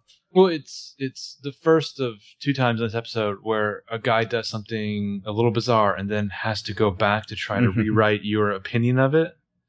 Um, oh, I, don't, I think this I is much more you, successful. Yeah, it's, this is much more classic. But I don't want you to have gotten the wrong impression about my completely inappropriate actions. Um, Emily's like, should we go see Mona's mom? So she's like, not all at once. That's just going to scare her, which, no shit. And then Aria nails it with, I'll go do it. What? I'm the least intimidating. Yeah. Not a chance in hell. You're tiptoeing, Aria. Uh, and Emily's like, I'll drive you. Because Emily's just all about, like, tagging. She's like, Aria's, like, uh, like, teammate this season, basically, you know? She seems, like, she seems confused in this episode, like, alongside Aria. And, like, maybe mm-hmm. she just wants to get the fuck out of this scene. So well, the them- yeah, they, they all head out. And then Caleb's just like, Spence. And Spencer looks back, and the other liars are kind of, like, at the door looking back, too. And Caleb does this, like, he has this very subtle little smile. Like, it's it's it's very, you know, quick. But, like, Spencer gets it immediately, and she turns around. And she's like, I'll call you guys later. And they just kind of nod. And Ari's like, okay. Uh, and then they leave, and Spencer turns back to Caleb. And they it's like he just kind of smiles again. Like, it's like they've telepathically communicated, yeah, we we need to talk privately. Uh, and then we cut to some hardcore Spencer Caleb lovemaking. By the fire? With some, with some like, sax just blaring? That I mean, it, this isn't that kind of show, but if it was, that would be a, a well-built-up reveal, I think. Cut to the uh, train going yeah. into the Well, because they, they've always had this chemistry, and they've definitely gotten closer this season. It, and, you know, Toby... It, it wouldn't make sense on Caleb's side, but it would definitely make sense on, sense on Spencer's side. Because Toby's like abandoned her. I mean, yeah. Maybe Caleb would just be doing it to like get back at Toby. Toby has abandoned her yet again. Mm-hmm. Um, yeah, they're gonna they're gonna Hardy Bro down. They're gonna actual bad guys and girls down here. Uh, well, they're like they're like chilling in his living room, eating some cookies, drinking some coffee. They're broing down. Yeah, they are broing just, down. And Troy and Palzaria has chemistry with Tyler Blackburn like for days. Like. These guys this, just work well together. Yeah, if this scene was set at night, they'd be passing a flask back and forth, I think. Um, mm-hmm. yeah, Spencer's on the couch, Caleb's like sitting in a chair. Like their their body language is very comfortable. Like they've they're sharing some secrets here. Um, and Caleb's like, I should have put Hanna in a car and taken off when I had the chance. And Spencer's like, well, why didn't you? And he's like, she would never leave you and Ari and Em. You guys are like a band of Vikings. uh, yeah, and Spencer says, well, less pillaging, better hygiene. And I feel like Caleb, he, he figured out what I think Paige didn't totally get is like, you're never going to break the liars up. Don't bother trying. You know, you just got to be a, it's a package deal pretty much. Yeah. Well, uh, and I think Caleb has a much more specific skill set to offer. Um, it's not to say that Paige couldn't be capable of, of lending her services to the liars. Like, I mean, you saw that, I think, in the, oh, the Christmas oh, episode alone. But Paige was always like dreaming for the day that her and Emily could run away from all this, which I right. don't think Han or I don't think Caleb thinks about that the same way, you know. But I mean, like, if I was a hardcore Paige fan, I'd be upset that Paige, you know, could do the same kind of things in the Christmas episode that like Ezra could go do, whereas. Ezra. Whereas, like, Caleb, you know, can do hacking shit, even if it's, like, sorry A hacked your camera and I never thought of that before. Mm-hmm. Sorry that A did this thing and for some reason I never thought of that before. He still can, you know, he can manage to record a phone call and play it back on another phone and the other liars can't. Also, meanwhile, Caleb, meanwhile, Toby's just like, Spencer, I built you a chair. Yeah. Caleb also has a sugar skull on his nightstand. Um, so he says, she told me to get out before it got too late. She said it to me, but I think she meant it for all of us. And Spencer's like, do you have any idea how hard that must have been for her to say that to you? And Caleb's like, the point is, she said it. And Spencer's like, are you thinking about it? And he kind of pauses and then shakes his head. He's like, no. Yeah, and Spencer kind of nods. She says, you know, when all this is over and we are safe and sound, I need to talk about bottling you. Essence of best boyfriend. We're going to make a fortune. And they both kind of smile a little, and he's just like, have you talked to Toby since he got back? Spencer says, it's not really a good idea under the circumstances. And he kind of gets it and kind of nods at her cookie, and he's like, finish your cookie. You get the feeling Spencer would probably be D T F right now. Oh, uh, I, like liar code ho- holds her back. The way that scene ended, I thought he was saying, finish your cookie, and then he's going to get up and like take his shirt off and just go lay on the bed. You know, um, she smiles. But yeah, on any other show, these two would be hooking up sometime in the future because they're delightful. Um, outside Mona's house, we see Emily's like in her car parked out front. Aria's coming back from the front door. She gets back in the car. She says, no answer. Aria's just like, she just screamed and slammed the door in my face. I don't know why. All I said was, I want to go into your daughter's bedroom. And Emily's like, do you really think there's something up there, or are we just chasing smoke? And Aria's like, I don't know, but whatever Mona was, she wasn't stupid. So she knew what might happen. She could have left us a clue. And Emily's like, if, might, could. And Aria's like, that's all we got. And Emily says, well, what if it's not enough? We're running out of time, and we're all going to get dragged down the rabbit hole with Allie. And Aria, she gets this funny look on her face, and she's like, do you just want to give up and go shopping? Emily practically does a double take. Emily's like, are you for fucking real? Um, and I think, I feel like Aria was not joking at all. And then sees Emily's face and is like, oh yeah, J K. Um, and Emily just like rolls her eyes and sighs. She's like, not just yet, you know. Aria's like, ha ha ha, yeah, sure, that was a joke. I didn't just want to give up and go shopping. Emily's interesting in this episode because she's constantly like the one who's like, guys, ticking clock. And then whenever they have some kind of plan, she's just mm-hmm. like, yeah, that's not going to be good enough. Yeah, I know. Ticking clock, by the way. Uh, so we get like the voyeur P O V shot from up in Mona's room as the camera, camera like kind of follows Emily's car as it drives on down the street. And then we get from that, the fluid motion extends into us panning into our next scene on Spencer's porch at night, where she's reading the newspaper. One uh, of those head- old-timey paper things called a newspaper. Yeah. The headline is, Murder Trial Testimony Begins. That same great shot of Mona, side by side of a terrible mugshot of Alison in her orange yeah. jumpsuit, no makeup. Uh, we see from the paper that the prosecution has dropped a bombshell. Also, uh, latest news in, in Rosewood, there's a housing development woe. Uh, there's also an article about how good businesses go bad, looking at you, and, Pedo Brew. And putting the slam back in dunk. That's my favorite headline ever. Mm-hmm. Uh, I just want like, you to flip the page, and there's like a big cheesy like picture of Ezra. What, for putting the slam back in dunk? Also, how good businesses go bad. Yeah. Uh, so then Jason walks up, so she puts the paper down, and she's like, hi, and he's like, hi, just wanted to apologize for earlier, about my dad outside the office. Spencer's like, that's okay. And he says, still a pretty clear path th- through between our houses, and he looks kind of back where he came from, and Spencer says, yeah, well, there's been a lot of traffic over the years. And he's like, guess that's how you knew she'd come this way when she ran. Is that how you trapped her for the police? And it's like, whoa, whoa, wait a second, Jason, I thought you came over to apologize. And now you're getting super pissy again? I don't I don't understand you, Jason. I really don't. Whenever there's a high road to be chosen, Jason always decides instead to be shitty. Yeah. And Spencer's like, she kind of takes a big breath. She's fighting emotion. She's like, I, I really wish that we hadn't. And he's like, I let her go. I let her run away. Why do you think I did that? Well, he he manages to turn his, like, uh, uh, squashing his sister's alibi mm-hmm. into, into, like, Spencer's fault. Yeah, well, like that, he was basically like, oh, she could at least have been a fugitive, free, on the run. Yeah, why do you think I did that? Spencer's like, well, how the fuck should I know? Yeah. I didn't know you're inside. How was I supposed to know you let her go? Yeah. Um, and also, he's like, she's sitting and he's like standing, so he's totally looming over her. Yeah. And Spencer says, maybe you thought there was a chance she was telling the truth. And he like, scoffs, like literally scoffs at her and crosses his arms. Like, that's a funny thing for you to say. It's like, Jesus Christ, I thought you came over to apologize, you asshole. She's practically well, crying now. The problem is that Spencer's also in this like self-pitying arc. And she's like, Jason, I made a terrible mistake. And he's like, no, I made the mistake, Spencer. I listened to you. Jesus so, Christ, what the fuck?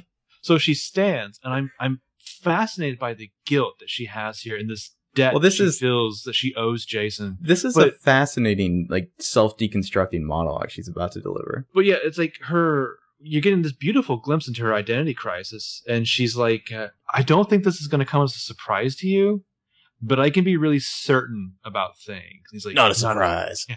And she's like, I like being certain, okay? It's where I'm comfortable. I, I'm I'm not happy in the gray places. So sometimes I go to the shore where I know that I shouldn't. The, the shore, I think it's supposed to be. No, sometimes I go to the shore when I know that I shouldn't. Okay, yeah, yeah. She's yeah. way out there. Gotcha. And then she's like, and then there's somebody out there who knows that about me. And they're doing a very good job of using it against me. And then Jason says, nobody likes the gray places. Says the guy who was high for years. Mm-hmm. But I that what a fascinating line. I'm not happy in the great places, so sometimes I go to the shore when I know that I shouldn't. Yeah. Somebody out there knows that about me. And they're, uh, it's like it's so poetic. Mm. Um, Spencer, she's really kind of, you know, I guess you know you say the first step to overcoming weakness is realizing you have one. Like she's finally really figuring herself out. Uh, and admitting it. She's always been good at analyzing like what's wrong with like the Hastings family, and now mm-hmm. yeah, it's turning winter. Well, but this we've always uh, known she's a control freak, but now she really understands that about herself in a way I don't think she totally did before. But yeah, this asshole is not only getting an apology from her, she's going to the trouble of explaining her very essence and flaws to him. Mm-hmm. Like, be a little more magnanimous, you chucklefuck. Especially since he came over to apologize. Yeah. You'll need like, to keep harping on that. I didn't want whatever you thought about my dad to stand. I wanted to step on top of it and shit on you even more. Yeah. Uh, and it's, I don't know. I, I guess you could say at least it, it led to this great moment from Spencer, even though he's a total dick. Um, yeah. I really love that. I, I watched this scene several times, um, just kind of enjoying it and enjoying Troy's acting. So she does a really good job of kind of like, It's you wonder, is she thinking this for the first time or has she thought this for a while when she but says it? You know, it's scenes like this that I really wish that you had access to, like P L L commentaries mm-hmm. on like D V Ds or whatever. I would love to know what Troy Belisario thinks of this scene. Well, it's she's totally right because A. Hal always has known how to fuck with Spencer by showing her what she thinks is the truth about something, then yanking it right out, you know? Oh, yeah, we joked about all the people that Spencer was positive were A. Or, mm-hmm. you know, and, and this is why. And this is how A, you know, undermines her every single time. Yeah. So anyway, Spencer says, I don't think Allison killed anybody. And Jason just turns and walks off. He says, snorts. Jason. Yeah. Like, Jason, he turns back and says, I got a call from the prosecutor's office. They're shuffling the witness list. I'm testifying tomorrow. Boo fucking who? Like, what, did you have somewhere else to be? Like, you were gonna testify anyway. Was it like her fault? Um, does he does he still do like the uh, the scared straight thing at the school or whatever? Who knows? You know, when I first watched this episode, I thought Ted and Andrew came off like very kind of inscrutably suspicious. Mm. But now I feel like you could add Jason to the list. Like he's he's so odd in this episode. Well, I think you can make the argument that all four of the men. Yeah, well, you know, it's funny, like, there's this whole idea that, like, oh, men never understand what women are thinking. But so much of the show is, like, there's all this dangerous uncertainty about, like, what these guys' true intentions are. You're never really sure. Yeah, yeah. Lady killers. Mm-hmm. So, what is, uh, the, what is the line um, from one of Jacob Clifton's recaps? Oh, I cannot remember what it was, but it's, it's talking about Ezra, that he's a kisser of girls and possibly also a killer of them as well. Yes. Yeah, it was, that was really interesting. So after the commercial, it's the next day. We're in the Hastings living room. Spencer's coming down the stairs. She's dressed like kind of a naughty Catholic schoolgirl. She's, well, she's got, got like the Hogwarts like cardigan on. Yeah, she's got an envelope in hand. She's trying to leave it on the island counter. Just as Veronica marches in the room, sees her, Spencer freezes, caught in the act. Well, Veronica just like slouches, like ah. Mm-hmm. Spencer says, "If I hadn't stopped to write this, I would have been able to make a queen getaway." It's Scooby-Doo. And Veronica says, "Where do you think you're going?" Spencer says, Mom, I'm going to Allison's trial. And Veronica says, I forbid it. Spencer's like, forbid? That's a big, hefty nineteenth century word. So snarky. The Rock says, Spencer, please don't go. Spencer's like, I'm sorry. I can't do what you're asking me to do. I have to go. And Veronica's like, if, if they see you there, and Spencer says, if people are going to talk about me, I'm not going to let them do it behind my back. And being afraid isn't going to make things better. And she just marches her ass right out. Well, I like that rather than sneaking out the back door now, she's marching out the front door past her mother. Mm-hmm. And Veronica kind of sighs and watches her go. But really, she's thinking like, damn, that girl's awesome. Veronica's doing a lot of like kind of like arms hanging straight down, like clenching fists, like shit. Yeah. Veronica needs to call up Ashley Marin later and go to that, that place where you just throw plates against the wall, mm-hmm. and then maybe the gun range. Um, so we see that the video from the, the vent of A, like like throwing Mona around on Thanksgiving Day, which again... It, it sounds like a porno. Yeah, it sounds like a porno. It's basically a snuff film. To me, I just couldn't get over how rather than the knockdown, dragout fight for survival, it just feels like this... this macabre slapstick routine. It it seems fake, and I don't know if that's because it actually is fake or just like not great stunt work. It's it's hard to tell, you know. Yeah. Uh, so we hear some screaming. We hear the crowd murmurs. We're in court. The T V showing this is visible, and we pan from it directly to Spencer, Aria, and Emily, who are sitting there in the front row. I love that the footage is so close to them. Yeah. Uh, we see that Circus. They're just trying to look inconspicuous next to it. Yeah. Circus holding the remote, standing in front of the witness box where Jason DiLaurentis is. Yeah, and he says, uh, do you, do you want to do the dialogue for this? I have it all, so it's okay. Up to you. Who do you want to be? I guess I'll be Jason. Okay. Is this the video the police showed you? Yes. After you saw it, did you tell the police of your sister Allison's whereabouts on the day that Mona Vanderwaal was attacked? I said that she wasn't with us. Why have you decided to tell the truth about Allison's alibi? I don't know. Was it because of something you saw on the video? I don't think so. So yeah, Spencer's like, she can sense the shift in the flow of these proceedings, mm-hmm. and, and whispers to Aria, something's wrong. He's changing his story. And the D A seems like he's getting a little annoyed now. It's yeah. Spacey fucking Jason. Yeah. Circ's like, didn't you tell Detective Tanner that you thought the attacker in the video was Allison? I might have said that, yes, but I don't believe that now. Now the, the crowd starts to murmur. And Mister D, Kenneth there, he's like sneering at Jason for some reason, even though it seems like Jason's like trying to help Allie. Yeah.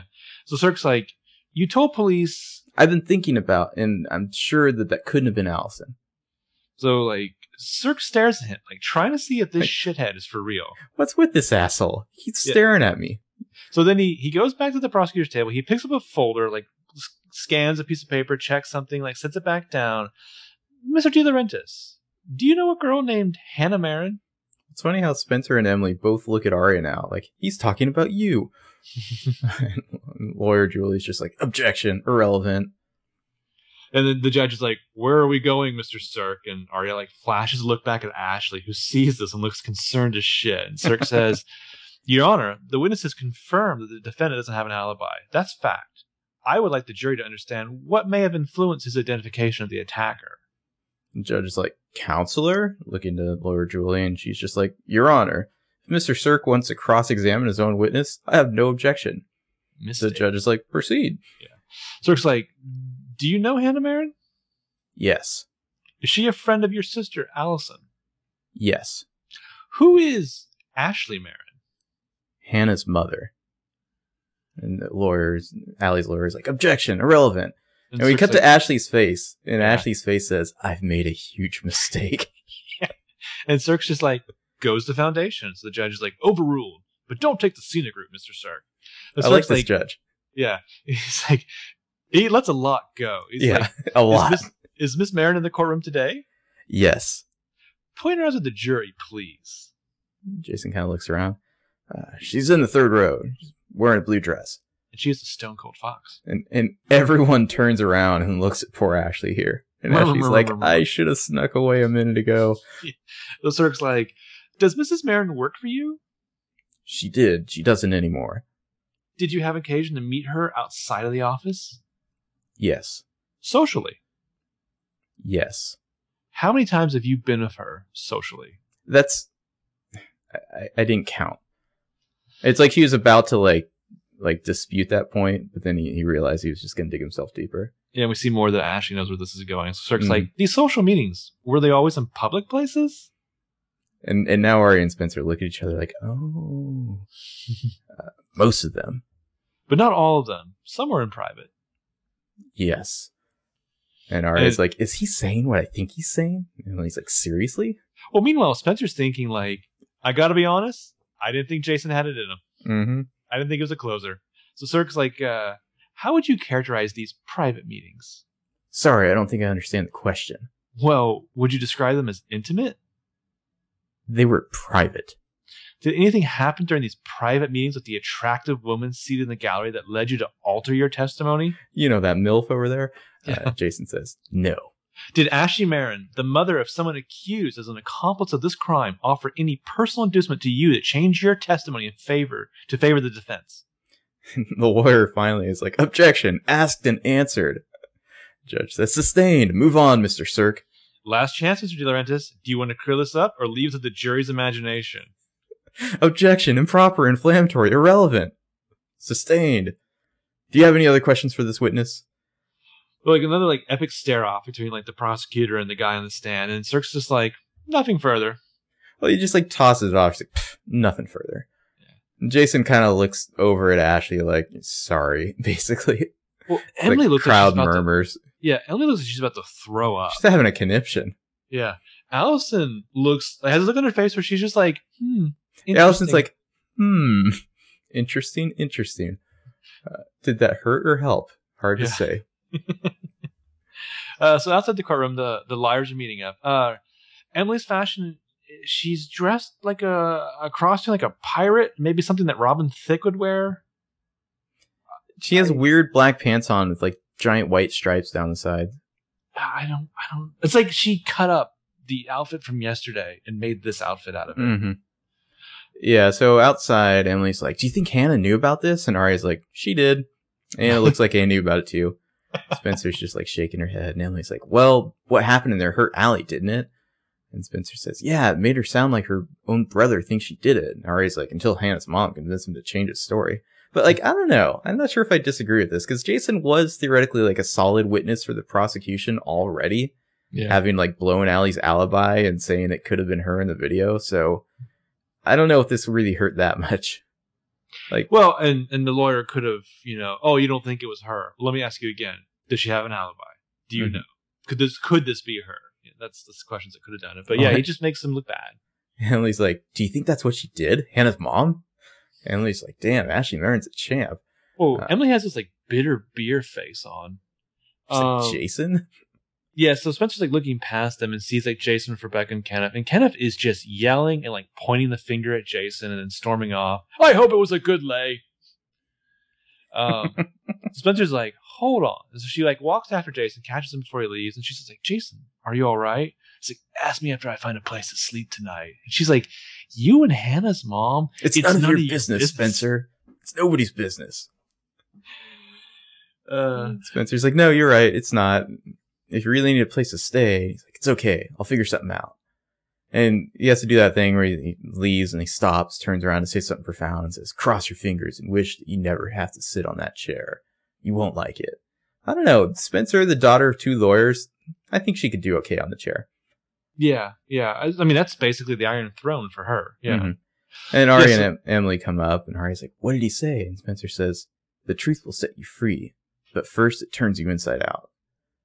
Spencer's so poetic this episode. Well, Jason should just pay his half-sister to always add I Q points to his dialogue. Yeah, make the nonsense I said sound smart. Yeah.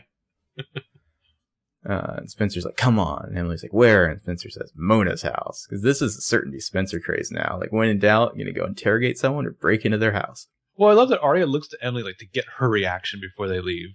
It's like, are we really doing this? I, I was going to go shopping. Yeah, I was really serious about that shopping. I, I don't have nearly enough like bizarre kitten cats or kitten mm. coats. Uh, so after the commercial, we're in Ashley's kitchen. She's like washing dishes at the sink in the background. We see Ted at the island counter with his coffee cup, and she's like, Ashley's doing that thing where she's having a conversation, not facing Ted for a while here. Well, we always talk about how food is the barometer of the emotional spectrum in like the the Marin kitchen.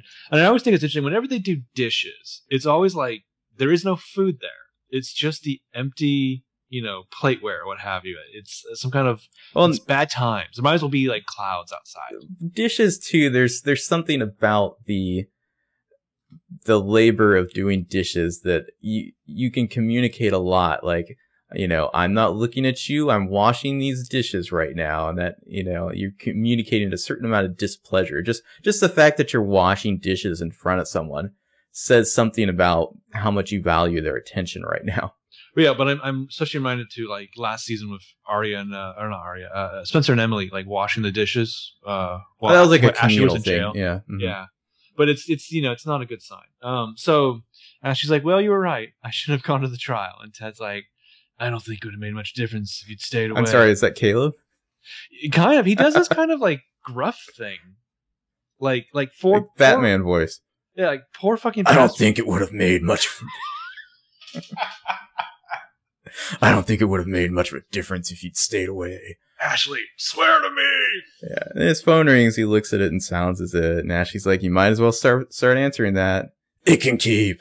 Well, he's he's, he's acting like he's like the big man who has to shoulder this. Yeah, really. And so she finally turns around to look at him. She says, "You're gonna have to talk to someone sooner or later.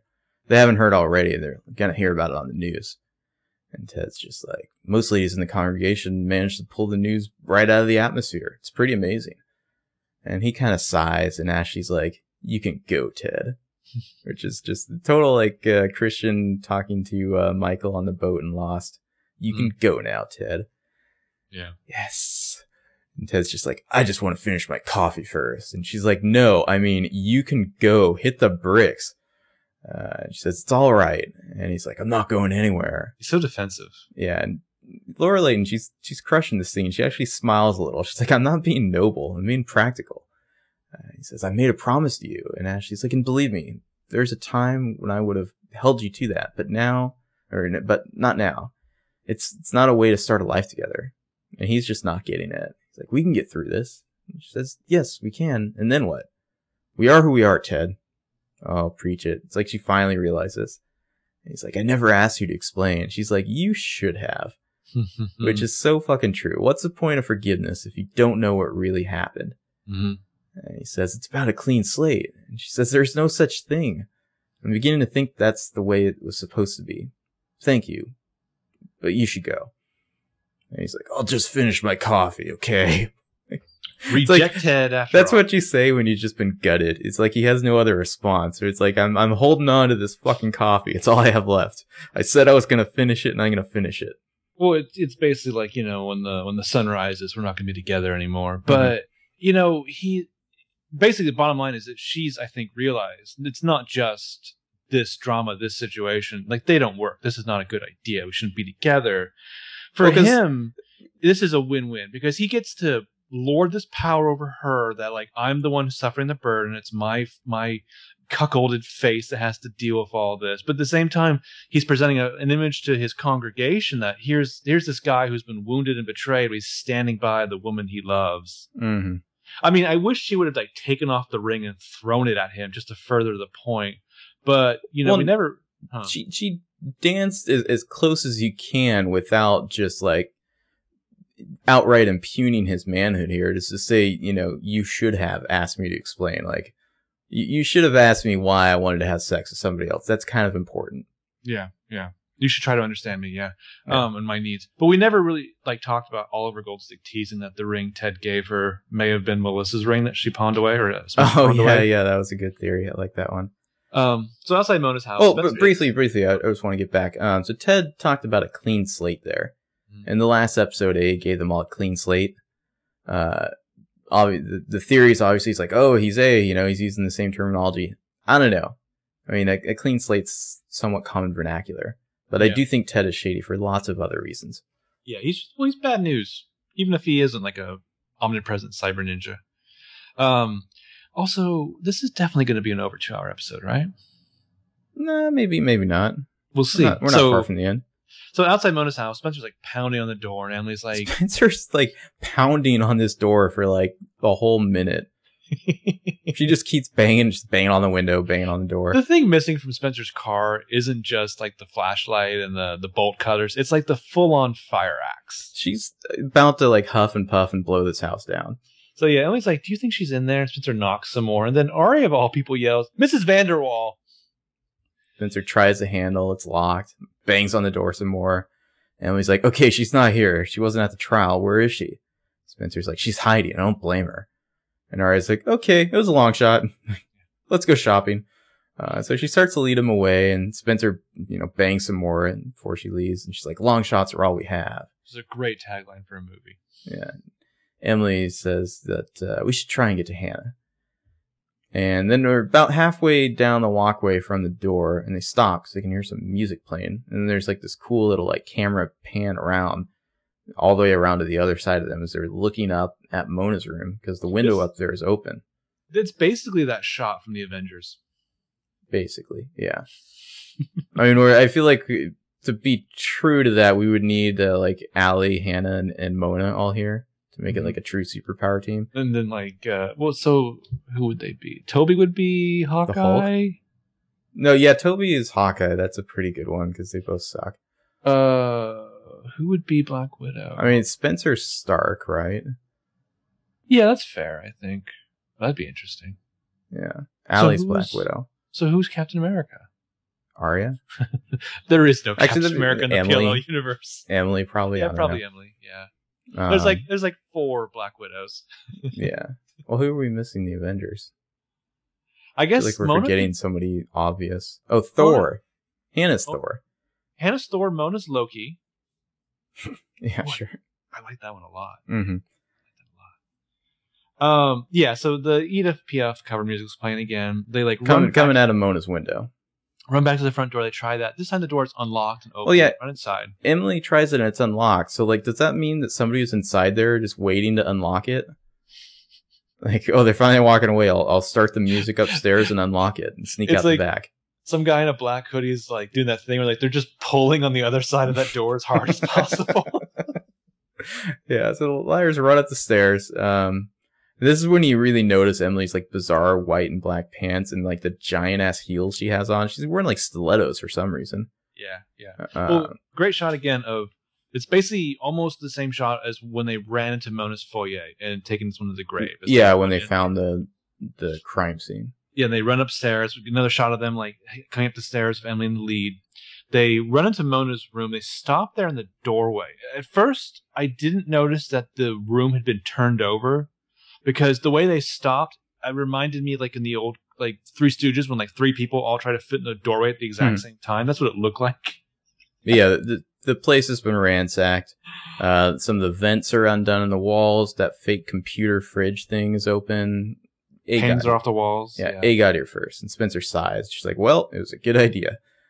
Uh, music, yeah, music's still playing. Music's playing on a record player that's like reached the end. There's even a fancy A on the record player. Yeah, did you notice that the, all of Mona's dolls on that shelf, like the heads have all been ripped off? It's awesome. Because yeah, that's so, how A rolls.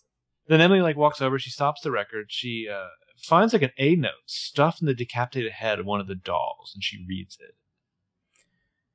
I gazed a while on her cold smile is what's on the book behind the doll there. Um, that had to be intentional. Mm. Uh, Emily reads a note. It says, finders, keepers, losers, weepers. Kel Trist... Tristesse, which translates as what sadness. How sad, yeah. Uh, and Spencer, Spencer has this weird, like, faraway gleam in her eyes. Like she's like cursing and congratulating the gods at the same time. And she's like, "Your accent's getting better." Well, then she looks at Aria and has this kind of like eye roll, like a slump, like ugh, dragged down to earth. And Aria's like, "Wait." Spencer's like, "What?" And Aria says, "How would you stop someone from searching your room?" And he's like, "What does that mean?" And Aria says, why do we think that A found something? Just because A said so? Spencer says the note was written to taunt us. And Aria says, or trick us. She's like out Spencering Spencer. Mm-hmm. And Emily says, think like Mona. And then she gets like some side eye from Spencer and Aria here. Well, because the universe just ended and restarted. Spencer's like, think like Mona? Oh my God, I see everything and nothing. It's so beautiful. And what, was, Emily, what was the Heather Hogan thing? Like, I've cured cancer. Yeah. I've, I've saved the environment. And Emily's like, just for a minute. And so Spencer ponders. She's like, if I were Mona, She looks around and zeroes in on this like fancy little hand mirror on Mona's van- vanity. Mm-hmm. And she picks it up and looks at her face, because I guess that's what you would do if you're at Mona, is just look at your own face.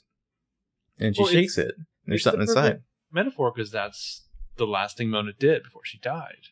You know, was self-assessed in the mirror, mirror there. Not that mirror, but... Yeah. Yeah, she shakes it. It rattles like something's in it. Then she picks up a nail file, pops the mirror part off, and there's an index card inside of it. And they read it. Mysterious phrases. Uh, Chandelier's ritual. Sister launched layer. A ruler's list chained. Hmm. What could this possibly mean? Do you want to talk about what this means now, or save it to the end of the episode? Uh, why don't we just say what what so, people think it means, and then we'll those, get into it later. Well, yeah, those three lines all have the exact same letters used in them in different, you know, places, and they all could be an anagram for Charles DiLaurentis, or possibly Rachel S. DiLaurentis. So, hmm. Hmm. Charles DiLaurentis. So yep. Then we cut to outside. Um, actually, we're not outside yet, are we? Yeah, yeah. The, the oh, that's right. Yeah, we go outside and we come back inside. Cut to outside, and the the camera pans over. We see somebody's watching Mona's house from across the street. It's Andrew. Andrew turns around and frowning and walks off. He is wearing a white T-shirt with a red and black checker jacket. Yeah, it's a, almost Freddy Krueger-ish. But it's also almost A-colors. Mm-hmm. Uh, so we see the liars coming downstairs in Mona's house. They like walk out the front door. We pan over, see them leaving. And we see them leaving through the fact that one of the front windows is broken from the outside. Yeah, the liars didn't notice this because it was kind of like over on the side or something. Um, broken window, like somebody punched it in. And then below it on the floor, sticking into the hardwood floor, is a screwdriver. Yeah, and the floorboard. Mm-hmm. So after the commercial, we're at the brew. Aria and Emily walk in. Hearts is playing again. I guess they're like season five's Miss Mister, which I'm okay with. Uh, and Aria's like, what the hell is a chandelier ritual? And he's like, I have no idea. Let me change. I think better in lower heels. Unlike Hanna, who wears three inches or nothing. Yeah. And Aria's like, okay. So Emily's well, then she, like, she glances back at the front door. Aria does. Like, well, you know what I think this is? I think she thinks it's Ezra. I think that's why she's she like looks back suddenly, because she's, you know, expecting that maybe Ezra's going to be here. But it's mm. it's not Ezra. It's just some other guy with black hair. And then from the other side of her, Andrew calls her. He's like, Aria? And he walks over holding a coffee cup. And he says, I didn't want you to get the wrong idea. And Aria's, or the body language here, like her arms are cl- crossed. She's a little displeased. Like, oh, go on. Like, about what? And Andrew says, I've been thinking, and I realize I made a really bad impression what I said about Mona. He's like, I'm going to be an apologetic creep. Why, I apologize for being such a creep earlier. I'm sorry. Yeah. Aria's like, look, everything about Mona was complicated. Hanna and Caleb would agree. Mm-hmm. Andrew says, yeah, but when I said that about her, I saw the look on your face. And it wasn't the way I want to see you look at me. Ever. Easy there, Big A. Yeah. Uh, and Aria says, it's just my face. Sometimes it does things without checking with me first. So for this is anyone, a shout out. I feel like this is a shout out for anyone who thought we were going to marvel at that comment. Well, you were goddamn right. Oh yeah, it's just my I, face. I want that to be on a shirt with just a picture of Aria's face. It's like if I could ask Lucy Hale only one question, it would be, how does it work? Do you think about all the different faces you're gonna make, or does this just happen? Um, you know, there's every once in a while there's a nice overlap between this Aria and the Game of Thrones Aria. Mm-hmm. She becomes a magical, you know, multi-face changing assassin. Well, I mean, they're both stone cold killers. I mean, they have a lot in common. Yeah, yeah. Um, the difference tiny, is yeah. with Aria Stark, you see her sword. Mm-hmm. You never see Lucy Hale's coming. Um, yeah, and so and she's like, well, it sounded like she deserved what happened to her, and I don't believe that. And Aria's like, yeah, nobody does. And she's like, it was bothering me. I just want to make sure we're clear on this. And she smiles, and she's like, yeah, we're clear. And she's like, well, if you need me for anything. Well, well the way she, she's like, yeah, we're clear, but she's, I feel like mentally she just crossed him off the list. Yeah. Oh yeah. It's it's uh, it's a very interesting like ramp down. They're not making plans to see each other again or anything. He's like, yeah, if you need me for anything, cramming for an exam or driving out to some roadhouse, you got me on speed dial, right? And she's like, yeah, right. And he's like, okay, I feel better. Oh, well, and bravo for you, Andrew. You feel better. Yeah. Well, because he wouldn't be saying this. He would just suggest plans if he thought that he'd get a positive response. I guess, yeah. But he's then he, he, he goes in for the smooch on the cheek, and Aria kind of recoils a little bit too late. It's super awkward. She just like stares at him like, uh, what? And she jerks away. Yeah. yeah. In Ezra's coffee shop, you impotent fuel. You don't kiss the shusher in her ex's place of business. Yeah. And uh, Andrew's just like, I guess I surprised your face again, huh? And Aria's like, it's okay. I'll call you. And she says it in such a soft, comforting voice. Like she's totally going to murder Andrew now. Um, I saw a great theory on Reddit. I mean, great just in the, in the fact of being funny, but the, the idea was that Andrew is an A minion. Mm-hmm. He he doesn't know who Big A is, but he thinks it's Aria, and so that's oh, nice. why he's kissing up to her. Nice. And you know, hijinks ensues because of that. I I have no problem with the idea that Andrew is an A minion or that he's like working for Mona in some regard. I don't necessarily like the idea of him as Big A, only because in some ways he would be perfect, but like to me the the most reasonable explanation would be he's some sort of like a junkie.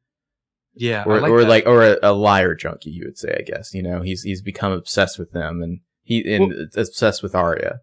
If he's not actually dialed into the A game or in any way, he's he's probably walking away thinking like, it didn't work out with Spencer. It didn't work mm-hmm. out with Aria. What the fuck am I doing wrong here? Because the, the whole baseball bat thing, it feels really solid that he was the one who fucked up that lacrosse bro's car.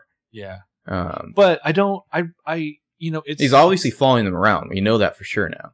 It's a cliche trope, the idea that, like, characters grow closer romantically right mm-hmm. before a betrayal. I actually really prefer that. You can mine so much more potent drama from that rather than, like, say Aria rejects Andrew and yeah. then he's able to be A, because then it just feels like something ickier. Mm-hmm, mm-hmm. But if only Ezra could have walked out and seen this. Like if this Ezra, he did only, see it probably. He's probably like weeping back in the kitchen right now. If this could have been like his only presence in the episode, it would have been even stronger, I think. That would have been funny. If you just like um, like a dialogue-less like shot of him just like closing the curtain sadly. Yeah. So, yeah, meanwhile, cut to the, the prison meeting room where, just think, a few months earlier, they were basically in the same room, but on different sides of the table, so to speak. There's mm-hmm. Hanna and Ashley. And Hannah's just like, I'm sorry, because you probably just heard what happened in court today. And Ashley's like, this is all my fault. I'm the one who should be saying sorry. And Hannah's like, for what? For being human? I'm sorry I gave you such a hard time. Get it, girl. Yeah. Ashley's like, awful lot of mistakes, Hanna. I have made so many mistakes. Hanna says, it'll be okay. Whatever happens, we'll be okay. And she's like, I'm supposed to be saying that to you. And it's like, it's not going to be that bad. I mean, maybe I'll write a book or something. Lots of people write books in prison. Martha Stewart wrote one. She's Hanna so has, chill. Yeah, she's chill as fuck. Hannah's been listening to the podcast, and she's heard my idea about Hanna Knows What Hanna Means, the book. Mm-hmm. Yeah, and Ashley's like, I just hope that you didn't get the bad decision gene for me. Mm. And Hanna says, well, I hope I did. I hope I got all of your D N A in me. That means I'll be smart and I'll be brave and I'll sing my daughter the best lullabies when she's scared. Yeah. And kind of Ashley takes her hand. She's like, do you know how much I love you? And Hannah's like, yeah, I think I do. And they both smile. I mean, it's like Gilmore Girls turned up to eleven here. Mm-hmm. I think mm-hmm. if, if I had ovaries, they would have just exploded in glitter right now. Yeah. Yeah, really. Uh, it's a great scene. Um, you would have weeped kittens. Yeah. These two definitely, they, they've always had the strongest parental relationship, and it's definitely on display. Well, and yeah, I mean, I think people have been talking about that. Like, Ashley always wins, like, whatever, you know, poll for the best P L L parent. Mm-hmm. Hanna and Caleb always win, like, best couple or, you know, like, most responsible, less creepy couple. Mm-hmm. It's interesting how it all kind of comes back to Hanna, and it feels like we've gotten that more this season. Um, so, yeah, we pan, then, you know, after panning down, Hannah's back. We pan up from Allison's back in a different prison meeting room. Uh, only now it's Allison meeting of Jason. Fucking Jason. This son of a kind of like half-assed tie that he's wearing there. Yeah. And he's like, we're quite the pair. And Hallie says, well, line is a one-way street. It's kind of like those signs in parking lots. Backing up causes severe tire damage. And he says, you know, what did your lawyer think? And Hallie says, she remains confident, except when she doesn't know I'm looking at her. And he's like, is there anything I can do? And Hallie says, you had the right idea a long time ago. Get out. Just leave, Jason. Do it now. You can go now, Jason. Well, I like that she kind of goes from just like like like a sister joking around with her brother after like kind of moping mm-hmm. about their, their shared troubles to it, it gets harder by the end of that sentence. Like it's a little meaner, mm-hmm. it's a little edge to it. Well, and so we have Hanna, Ashley, and Allie are all basically telling people to get out while they can in this episode. Well, yeah, you have people telling you like you need to get out now, get away from me before I explode. You, but you also have a lot of the men who need to go and explain away, mansplain yeah. to you their bad behavior. Yeah, because Jason's like, I believe you, Allie. I believed you since that night at the house when you tried to get away. I saw it in your face. He didn't kill anyone. And Allie says, no, but I let a lot of things happen that I shouldn't have. Hmm. I wonder if that includes stuff we don't know about yet or not. I guarantee that it always will. With Allison. With Allison, yeah. So, so we go okay. to Spencer's house at night. It's a fire, you know, warm fire in the living room. She's reading. Tonight... The uh, the night is dark and full of Spencer. Mm-hmm. Uh, the camera kind of pans around Spencer as we see Veronica entering the side door there. Um, this there's no dialogue in the scene. It's great. Veronica like just closes the door, glares at Spencer, walks right past Spencer, like glaring at her the whole time. Yeah, makes the arc through the kitchen. They just keep tossing these like meaningful murder stares at each other. Mm-hmm. No like, words. Neither neither will back down yet. Once Veronica's gone, Spencer then turns the page of her book. And there's that note card again, illuminated by firelight. That Chandler's Rituals. She was hiding the whole time. Yeah. Chandler's Rituals, Sister Launch Lair, A Ruler's List, Chained. All anagrams for Charles DiLaurentis. Uh, so then we go to it, the Pinot Brew late at night. Emily's like bussing some tables and cleaning up to close the place. Yeah. And she wipes down the uh, that like secrets machine desk and then just decides, hey, I'll play with this. So she sits down and, you know, puts her elbows in the little cups and, and listens, and we hear a, a one woman say, I took money from my mom's purse and she thought it was my brother, and that's who got punished. This was twenty, twenty-five years ago. And then another woman says, the broken headlight, I did that, I think. I don't remember much of that night.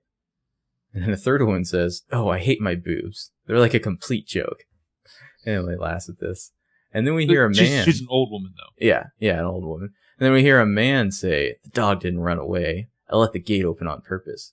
Now, a lot of people think this is Jason. But you were I don't wrong. know. No, I don't think not. it is. The the voice sounds different to me. They're like, oh, that's how they got rid of Pepe.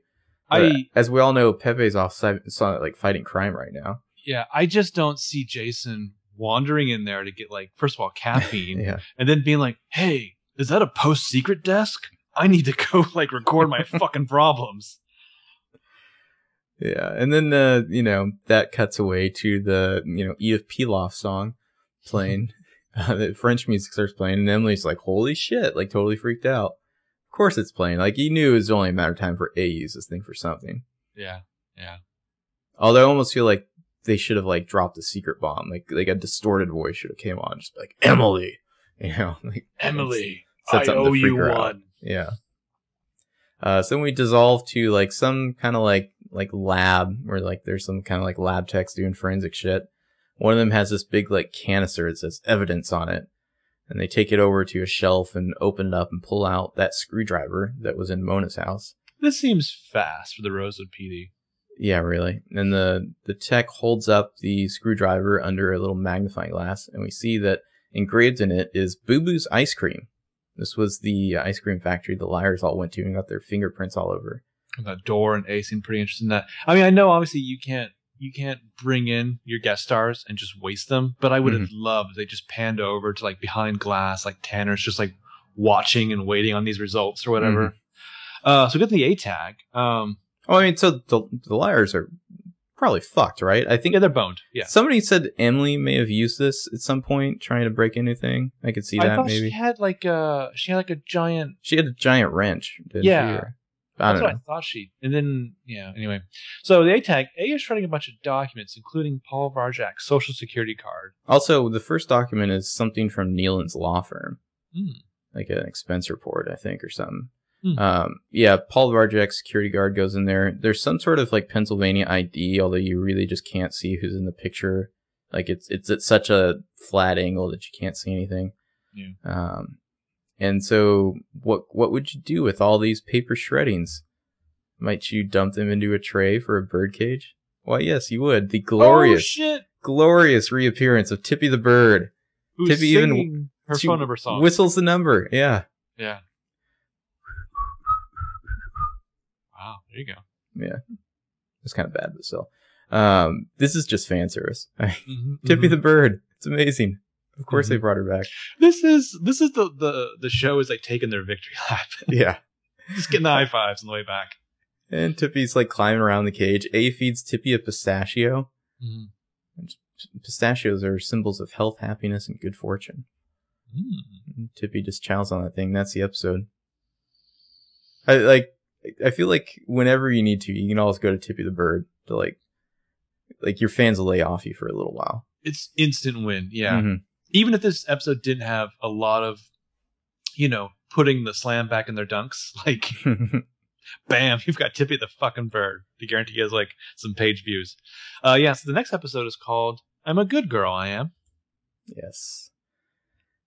That's Oliver Goldstick and Maya Goldsmith, written, directed by Oliver Goldstick. Is that, has he directed before? I can't recall. He I may so. have. I think I think, I think so. At least one other one. Yeah, this um, is the one that will feature Sarah Shepard as a reporter in a cameo. Yeah, well, I mean, we're we're speeding down the hill now towards the finale. Mm-hmm. Allie's trial coming up, and, and then, of course, the, the season finale. Who, like... We were presented with like sketchy Ted, sketchy Andrew, sketchy Jason. Like, do you think they're all red herrings? Is there is there is smoke real for one of these guys? I, I'm sure that it is, but I couldn't. Well, because I, I keep guess. thinking about how at the end of season two, at a certain point, it was like, okay, it's Melissa or Mona. Like, right. There's one of these is the false trail, and one of this is one of these is true, and I. I don't know but, if we're in the same situation or not, or the writers know how we think and just know how to like set up a whole bunch of red herrings and, you know, have something else hiding the whole time. But personally, like as season two was winding down, you know, obviously they were setting up these possible suspects, these red herrings. But mm. I was, I was like dead set. It has to be Mona. I was all oh, on yeah. it. I was putting all my money on that. I, I really couldn't do that with the way the season's ending. I couldn't tell you who I think one hundred percent is A. I couldn't do it. Well, because they, the interesting thing about, say, like Ted or Andrew is that they haven't been on the show that much, but that you can conceivably spin a motive and a story out for both of them, how they could potentially be A. Well, I like Ted more than Andrew only because Ted showed up in the beginning of season three. And I think yeah, he's been there sooner. I think A has to have been present at the beginning of season three because presumably that's when A, you know, really got the ball rolling. Mm-hmm. New A took the game from Mona. I mean, I, I could very well see the show just revealing that Mona's still alive, still pulling strings. Well, I feel like the even though the reveal of Shauna wasn't great, it's paying off now because now you, whenever you have these kind of random Johnnies and Talias and whatnot show up and, and you know return of Andrew. You can't discount it completely. Right. You have to think like, well, they they did it once before where we didn't see it coming. So maybe they're doing it again. And and also bringing in the, you know, I know some people like they get pissed whenever there's a new character, but it, it helps them. Obviously, like most of these characters are misdirections, but one of them isn't. You don't know which one. They're, right. You know, it's a magic trick. Well, and after five seasons, you got to bring in the occasional injection of new blood. You, if yeah. there's nothing else, you have to bring. It's it's like the same way that the, the storyline has to up the ante. You know, you have to mix things around. It's like we were talking about in five B when it started. They were really mixing up the dynamics of characters. Like you were getting a lot of Spencer and Caleb, characters who weren't interacting with each other well, normally. I guess the like the like the shippers are like totally pissed off and like threatening to boycott the show because you know like Spoby and, and Ezra are no more. Um, which Jesus Christ, but I think the.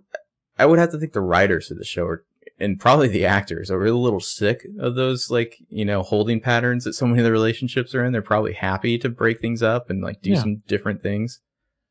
Well, the show's not over yet. You have two more seasons. Yeah. Fucking relax, people.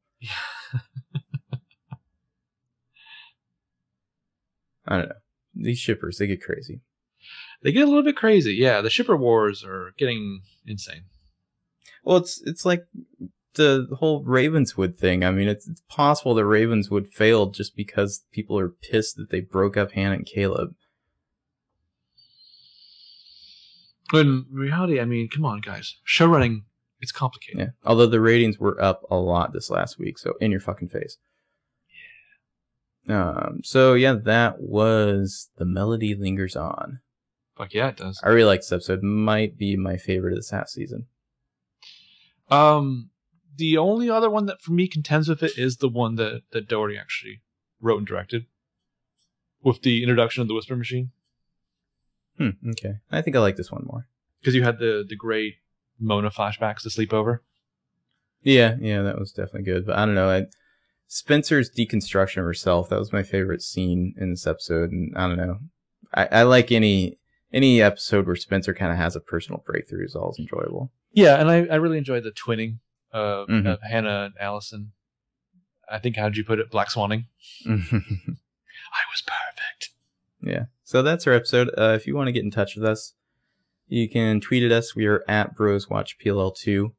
Our website page is bros watch p l l two dot com. If you're looking for some of our older episodes from season one that might not show up in iTunes, you can find them on our website page, and also leave a comment on any of the episodes if you want to, you know, talk in a little bit more long form way. Um, what else do we have to say? If you like the episode and you want to help us out, you can rate and review us in iTunes. We're up to fifty ratings right now. forty-eight five-star ratings. That's pretty cool. That's just in America. Yeah, we appreciate it. Mm-hmm. Really appreciate it. Um, yeah, I think that's about it. We will be back well, next week. Wanted to say a special thanks and hello to Nicole Martineau, who said hi onto us on Twitter and discovered us. Hope you're enjoying. Uh, also, thanks to Amanda for suggesting us to somebody online. Also, Amanda, your live tweets, in particular, this last episode, were excellent. Uh, Sarah shared an interesting link with us showing some of the actors on P L O, like the pictures of them at the actual ages of the characters they were playing, which normally I don't want to know that much about the actors in their real lives, but it was particularly interesting to see, like, Lucy Hale at the same age she would have been, you know, if playing Aria. It was interesting because, you know, obviously Sasha Pietersa is was that age. She looks the, the same, yeah. And Bianca Lawson was the same because she's a vampire. And uh, also Shannon, who wanted this episode up before her flight. So have a good trip. Yeah, hopefully we get it up in time. Um, two episodes to go. And then the big void. I don't know. We'll probably try to do something maybe at least once or twice during the hi- hiatus. But we're, yeah, uh, we're working on stuff. Yeah. We'll be back next time. Until then, bye-bye.